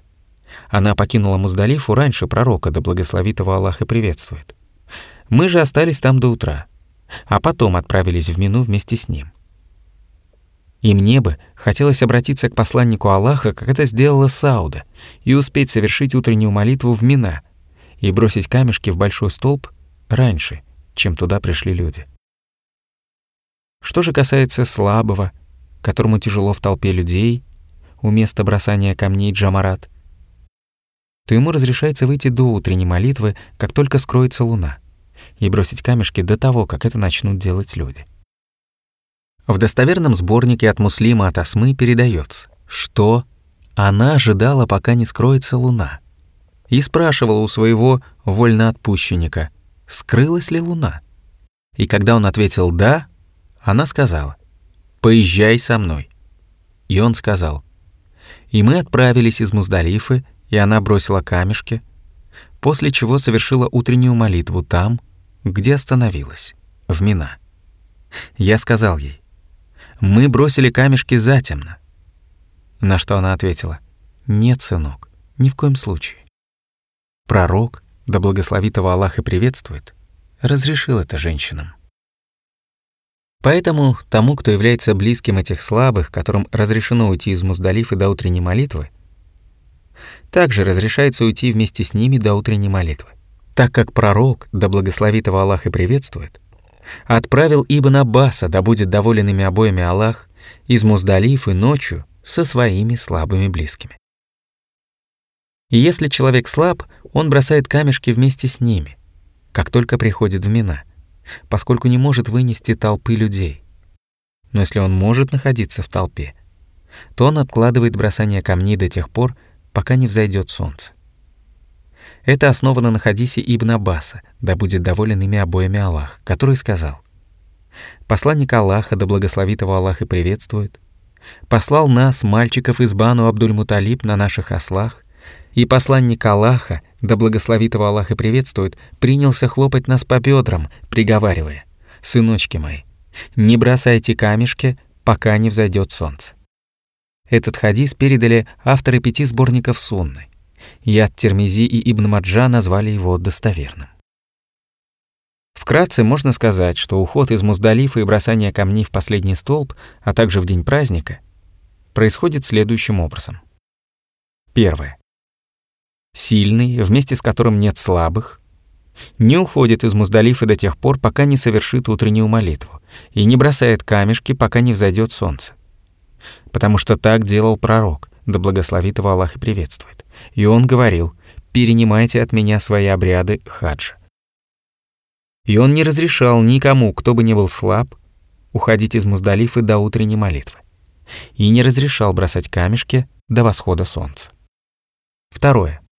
Сильный, вместе с которым, если слабые близкие, если захочет, уходит вместе с ними в конце ночи. И слабый бросает камешки, как только прибудет в Мина. Что же касается сильного, то он не бросает их, пока не взойдет солнце, так как у него нет уважительной причины. Третье.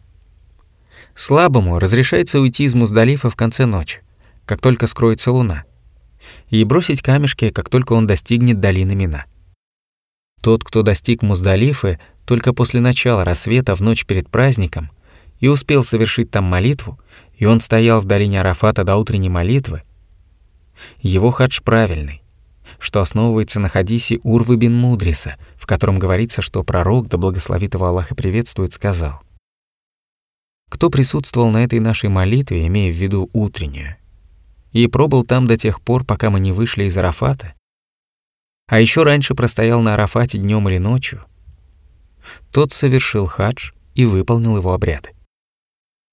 Этот хадис передали авторы пяти сборников Сунны, и от Термизи и Аль-Хаким назвали его достоверным. Очевидный смысл данного хадиса указывает на то, что он не обязан проливать кровь искупительной жертвы, поскольку застал какую-то часть времени пребывания в Муздалифе и поминал Всевышнего Аллаха у Аль-Машар Аль-Харам, совершив утреннюю молитву. Поэтому его хадж полный. Если бы он был обязан пролить кровь искупительной жертвы, то пророк, да благословит его Аллах и приветствует, непременно указал бы на это. И Аллах знает лучше. Польза одиннадцатая, связанная с бросанием камней. Первое. Что касается камешков, которые бросают, то они должны быть размером между египетской горошиной и фундуком. Не слишком большими и не слишком маленькими. Камешки собирают в Мина или Муздалифе, либо в других местах, каждый день в отдельности. И от пророка, и от пророка, да благословит его Аллах и приветствует, насколько я знаю, не подтверждается того, что он собрал камешки в Муздалифе. Как не подтверждается и то, что он собрал камешки сразу на все дни. И он не приказывал кому-либо из своих сподвижников делать это. Второе. При бросании камней попадание непременно в сам столб не является обязательным.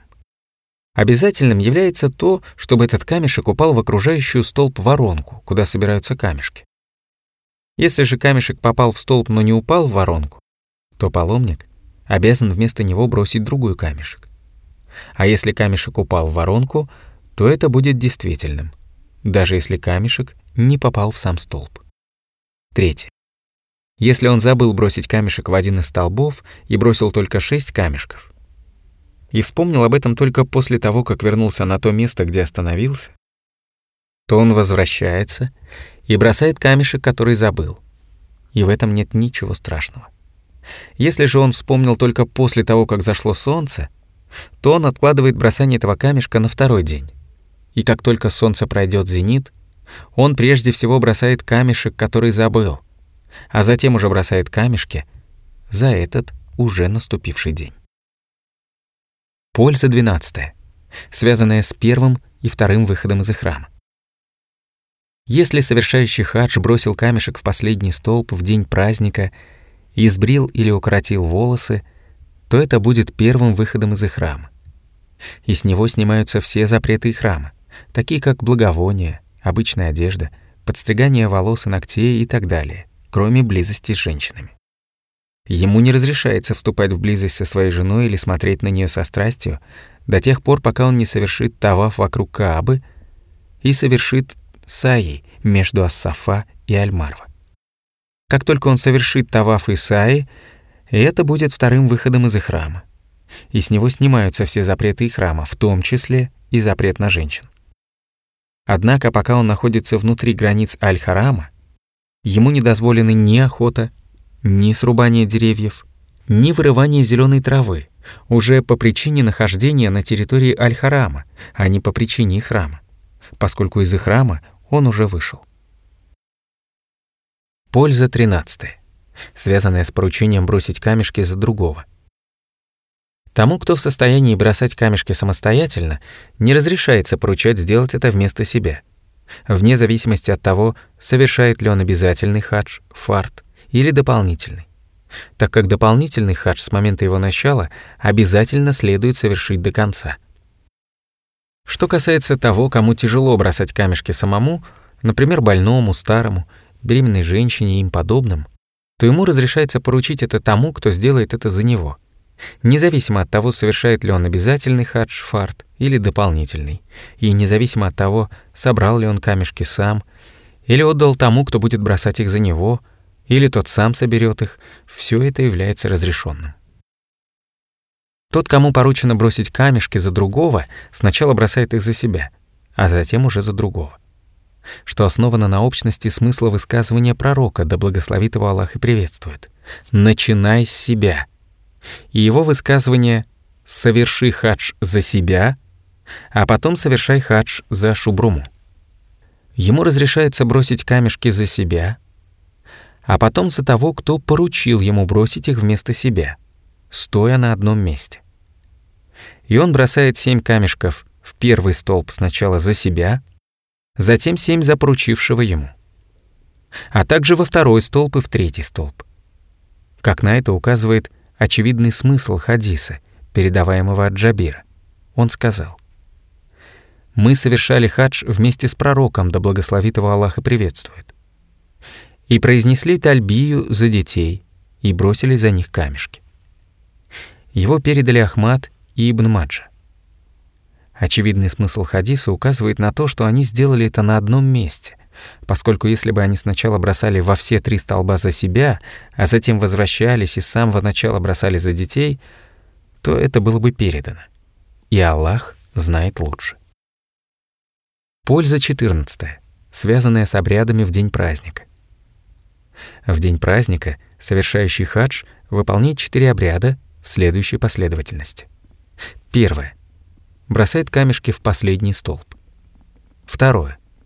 Совершает жертвоприношение хади, если у него есть жертвенное животное. Третье. Сбривает или укорачивает волосы. Четвертое. Совершает таваф вокруг Каабы.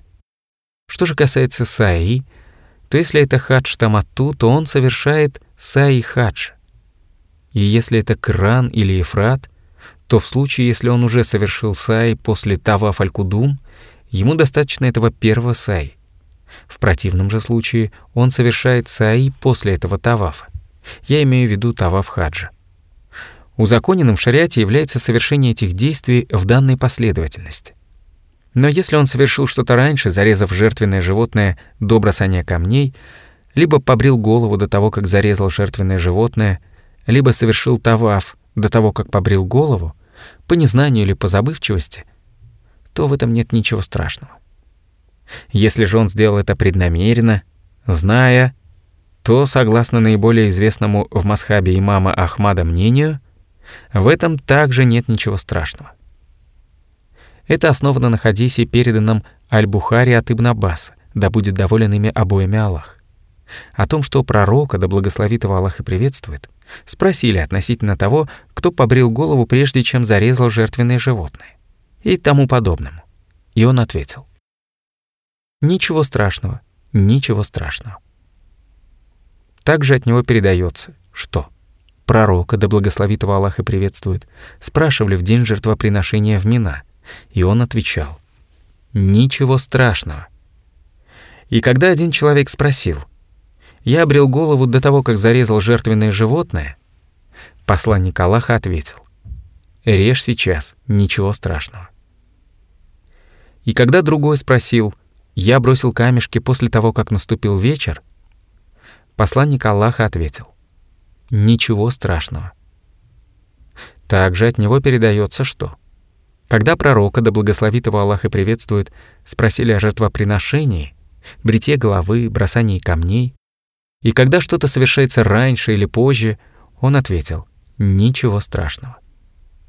Также, когда его спросили о том, кто совершил таваф, прежде чем бросил камешки или зарезал жертвенное животное, он отвечал «ничего страшного». Этот хадис передал Аль-Бухари. Также в хадисе Абдуллаха бин Амра передается, что он сказал «И о чем бы в тот день не спрашивали пророка, да благословит его Аллах и приветствует, говоря, что нечто было совершено раньше или позже, он непременно отвечал «делай, ничего страшного». И если он отложил заклание жертвенного животного до возвращения в Мекку, то в этом нет ничего страшного. Однако не следует откладывать это до окончания дней Ташрика. Также, если он отложил Таваф или Саи и совершил их позже, чем в день праздника, то в этом нет ничего страшного. Но не следует откладывать их до окончания месяца Зульхиджа, кроме как по уважительной причине. Например, если у женщины началось послеродовое кровотечение до того, как она совершила таваф, она откладывает таваф до тех пор, пока не очистится. Даже если это произойдет после завершения месяца Зульхиджа. И в этом нет ничего страшного, и на нее не возлагается никакой искупительной милостыни. Фидия. Ранее тебе уже было сказано о том, что время бросания камней в день праздника для того, кто в состоянии сделать это самостоятельно, начинается после восхода солнца. А для того, кому трудно находиться в толпе людей, оно начинается в конце ночи перед праздником. Что же касается времени бросания камней в дни Ташрика, то оно начинается с момента прохождения солнцем зенита. И не следует бросать до этого, потому что пророк, да благословит его Аллах и приветствует, а в дни Ташрика бросал камешки только после того, как солнце прошло зенит. И он сказал, «Перенимайте от меня свои обряды, хадж». Время бросания камней в день праздника и в последующие дни длится до захода солнца, и не следует бросать их ночью. Некоторые ученые считают, что если бросание камней было пропущено днем, то человек имеет право бросить ночью, за исключением ночи на 14 Зульхиджа, поскольку дни Мина закончились заходом солнца 13 Зульхиджа. Первое мнение шире, и ему следует, даже если он пропустил бросание камней днем, бросить их на следующий день после того, как солнце прошло зенит, бросив за пропущенный день. А уже восполнив это, он бросает за день наступивший. Соблюдение последовательности бросания камней в три столба является обязательным. И сначала он бросает в первый столб, который расположен сразу за мечетью Альхив, затем в средний, а потом в последний. И если он начал бросать камешки с последнего столба, затем бросил в средний, или начал со среднего, и если он сделал это преднамеренно, зная об этом, он обязан сначала бросить в средний, а затем в последний. Если же он не знал или забыл, то бросание камней будет действительным, и он не должен совершать каких-либо искупительных действий. Польза 15. Связанная с ночевкой в Мина. Ночевка в Мина в ночь на 11 и в ночь на 12 является обязательной. И обязательным является провести там большую часть ночи, вне зависимости от того, в начале ночи или в конце. Поэтому если он отправился в Мекку в начале ночи и потом вернулся до того, как прошла половина ночи, или направился в Мекку после того, как миновала половина ночи, то в этом нет ничего страшного, поскольку он выполнил обязательное следует убедиться в нахождении внутри границ Мина, с тем, чтобы не провести ночь за ее пределами. Ее граница на востоке — это Вади Мухасер. На западе — Джамрат аль-Акаба, а не сама долина. И Джамрат аль-Акаба относится к Мина. Что касается гор, окружающих долину Мина, то их лицевые стороны, обращенные к Мина, относятся к Мина, и там также разрешается проводить ночь. Совершающему хадж следует остерегаться ночевать в Ваде Мухасир, а также позади Джамрат Алякаба, поскольку это за границами долины Мина, и у того, кто ночевал там, ночевка не будет действительной. Польза 16. Связанная с прощальным тавафом. Ранее уже говорилось о том, что прощальный таваф перед выходом из Мекки обязателен для каждого совершающего хадж и умру за исключением женщин во время месячных и после родового кровотечения. Но если они очистились до того, как вышли за пределы строения Мекки, то они должны совершить его. Если человек совершил прощальный таваф и вышел из Мекки, а затем остановился на один день или более, он не обязан совершать таваф заново, даже если он остановился вблизи Мекки. И Аллах лучше знает. И да благословит Аллах и приветствует нашего пророка Мухаммада, его близких и его сподвижников. Написано пером автора 7 Шабана 1387 года. И хвала Аллаху, по чьей милости вершатся благие дела. Исправление ошибок было закончено утром в пятницу 13 Рамадана 1387 года. И да благословит Аллах Мухаммада, его близких и его сподвижников.